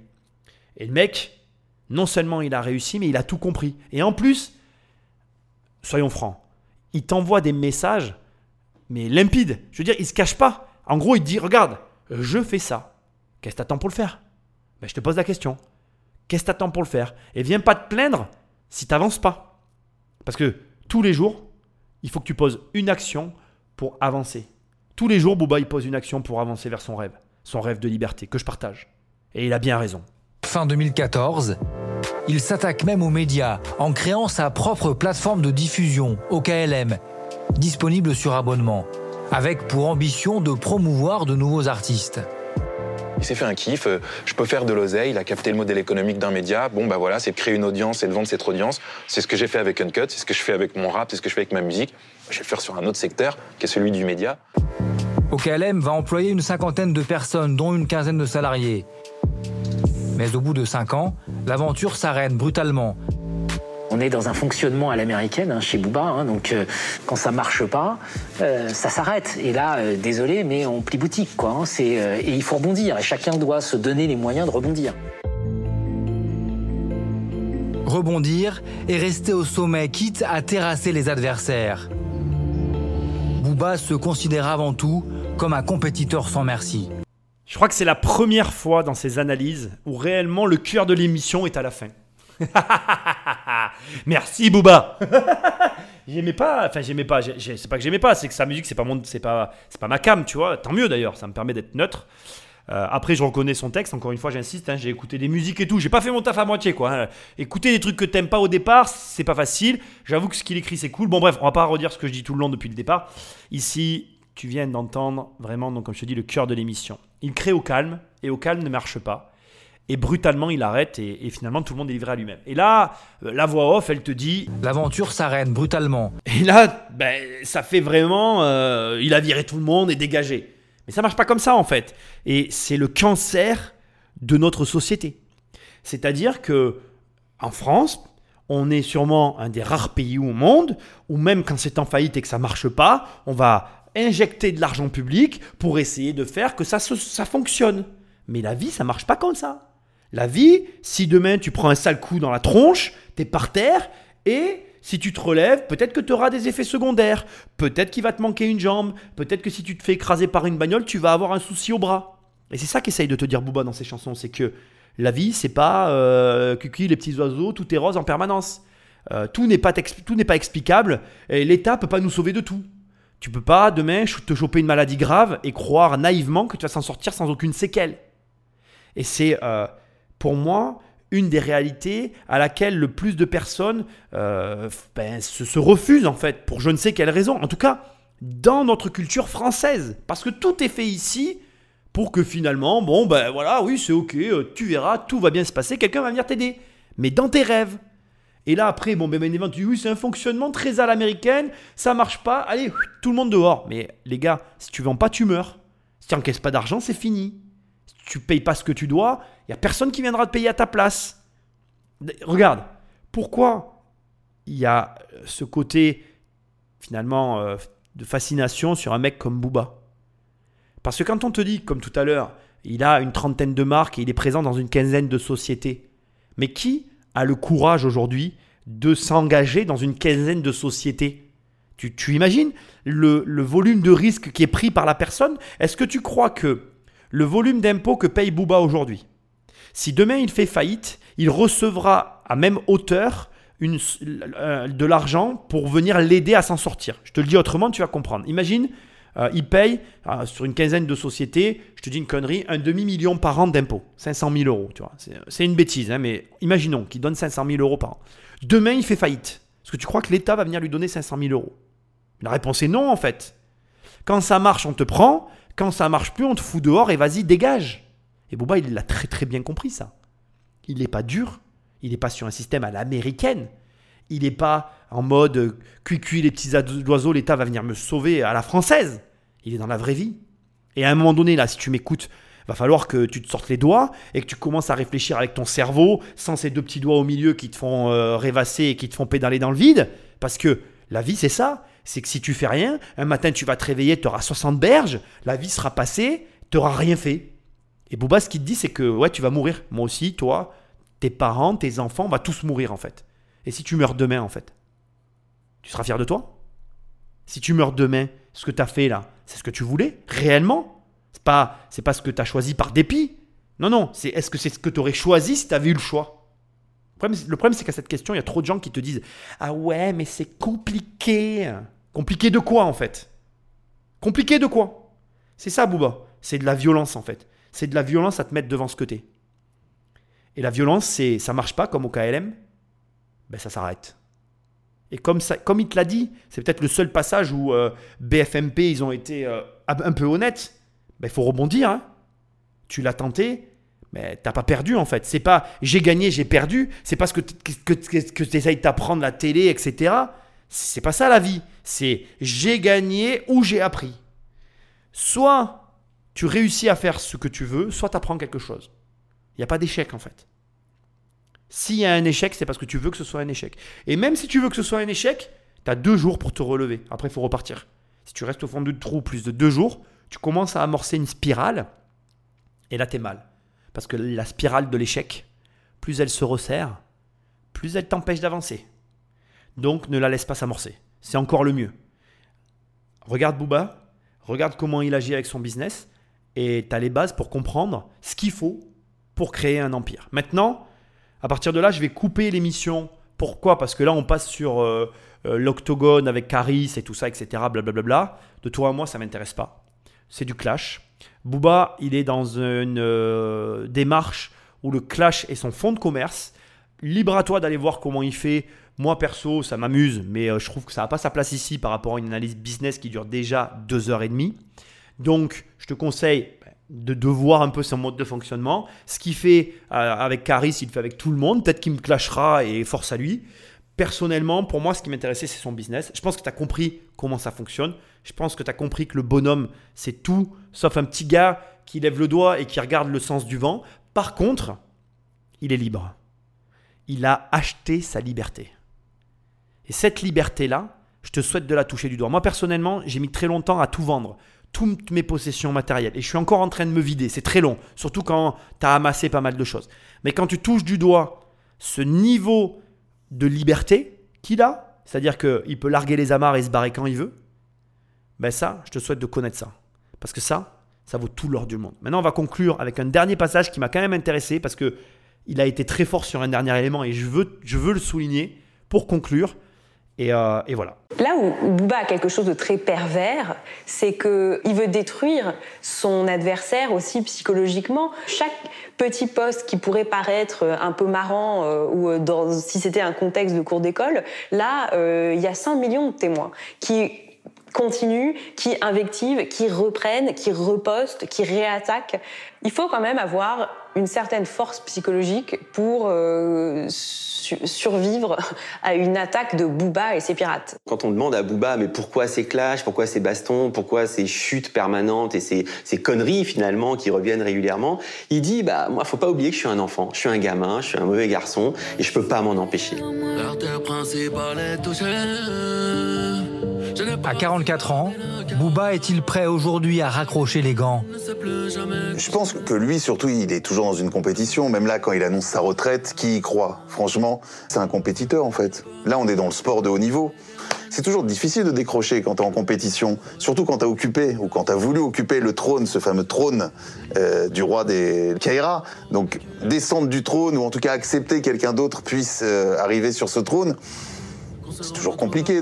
On va la bouffer cette dernière demi-heure. hein. Trois choses et on conclut. La première, elle, là, elle te dit oui, il veut détruire son adversaire psychologiquement. Je vais t'expliquer un truc que je veux que tu te graves définitivement dans ta vie, dans ta tête.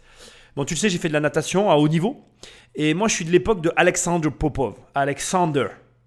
Alexander Popov, c'était un, nageur de très haut niveau qui a été vraiment un russe, qui était, euh, qui était un des meilleurs nageurs au monde à un moment donné. Et moi, quand je nageais, c'était. En plus, euh, Popov, Popovic, tu vois, je, me prenais pour lui, tu vois. Bref, chacun ses idoles. Tu vois, c'était pas Booba, moi. Mais ce mec, il avait un truc que personne d'autre n'avait. Et là, tu vois, pareil, BFMP, là, ils ont rien compris à l'histoire. Booba, il a très bien compris. Et je vais te raconter cette histoire parce qu'elle est, elle est réelle. Alexander Popov, il avait une particularité. Il gagnait ses courses avant de les avoir faites. Je t'explique. Quand tu t'entraînes à la natation, tu t'entraînes tous les jours, tu vois. Puis tu vas aux compétitions et le matin, tu as ce qu'on appelle l'échauffement. Et là, tu as tous les nageurs, ils sont là, ils nagent sérieux, tu sais. Alors, euh, moi, je faisais mes, mes fractionnés. Enfin, chacun, on avait notre truc pour préparer la compète et les courses de la, de la matinée. Donc euh, tu, arrives le matin genre à 7h dans l'eau, de 7 à 8 tu fais ton échauffe, après les compètes commencent à 9, de 9h à 12h tu fais tes courses pour te qualifier l'après-midi au final, etc. Et donc on avait chacun nos manières de faire. Et Alexander, il arrivait aux compètes, et tu sais ce qu'il faisait? Il jouait. Il jouait le mec. C'était un truc de ouf. Il jouait. Il était là, il jouait dans l'eau. Après, il allait à la chambre d'appel, parce qu'il y a une chambre où on va tous et on s'assoit. Et là, tu sais ce qu'il faisait? Il s'asseyait en face du deuxième meilleur nageur et il le fixait. Tout le long. Et en fait, il détruisait ses adversaires psychologiquement avant même de monter sur les plots. Les mecs, ils avaient déjà perdu, ils n'étaient pas dans l'eau en fait. C'est un des rares, je ne connais pas, connais pas d'autres nageurs à part lui à ce jour qui, a- fonctionnait comme ça. Et je te raconte ça pourquoi? Parce que Bouba, il a très bien compris que la vie, c'est 80% de ton mental. Ta vie, elle est régie par ta tête. Et donc, si on détruit ton esprit, le reste, ça va péricliter avec. Bouba l'a compris, j'espère que maintenant tu l'as compris. Et si tu sais ça, bah, tu as compris comment tu t'en sors dans la vie en fait. Moi, c'est ma tête qui régit ma vie. Et, euh, et j'ai une philosophie de vie assez spéciale. Et c'est grâce à ça que, tout va bien dans ma vie en fait, que je suis heureux. Alors euh, voilà, je ne vais pas te le cacher, mes proches détestent ma façon de vivre, mais c'est comme ça. Euh, mais, voilà, trouve un truc qui fait que tu te sentes bien dans ta tête et puis tout ira bien. Deuxième élément hyper important, quand le journaliste dit c'est un grand enfant, tu dois garder aussi un truc important de Booba de cette émission que j'ai faite, c'est que il a gardé son âme d'enfant en fait. Et quand, euh, quand tu vois les gens aujourd'hui, une personne qui ne rêve plus, c'est un enfant qui meurt en fait. Et j'ai un conseil à te donner, mais surtout n'arrête pas de rêver. Moi, j'ai jamais arrêté de rêver, je suis resté un gamin. Et je crois que tant que tu restes un gosse, tout ira bien pour toi. Ça contribuera à alimenter ce que je t'ai dit juste avant, c'est-à-dire ton mental. Tu as besoin de l'enfant qui est en toi pour vivre ta vie et être heureux. Ne le détruis pas, continue de rêver, parce qu'à chaque fois que tu tues tes rêves, tu tues l'enfant qui est en toi. Donc s'il te plaît, pense à ça maintenant et arrête de tuer l'enfant qui est en toi parce que ça me rend malade. Et enfin, on finit avec le point que je voulais te dire qui me fait mais alors mourir de rire, cette histoire de trône. Alors écoute, c'est lui qui l'a inventé, c'est lui qui parle de ce trône qui n'existe pas bien sûr, hein. mais tout le monde maintenant y croit. Genre, il y a un trône qui existe quelque part, je sais pas où il est, faudra qu'on me le montre. C'est comme le trône de Game of Thrones. Mais euh, voilà, ils y croient tous alors que c'est lui qui a place. Et là, là, tu vois qu'il est très fort le mec. Parce qu'il a réussi à ancrer dans la réalité un de ses rêves qui sort tout droit de son imagination. Bravo. Franchement, euh, là, je peux que m'incliner. Euh, on est face à, un rêveur de haut vol et Dieu que j'aime les rêveurs. J'ai les crevé une jambe de bois, c'est plus long quand je fais les 100 pas. J'ai échoué sur la plage au regret. J'ai pris des vagues impraticables. C'est bientôt l'heure où tout se tait, même sérieusement à manger, on retenterait bien le diable.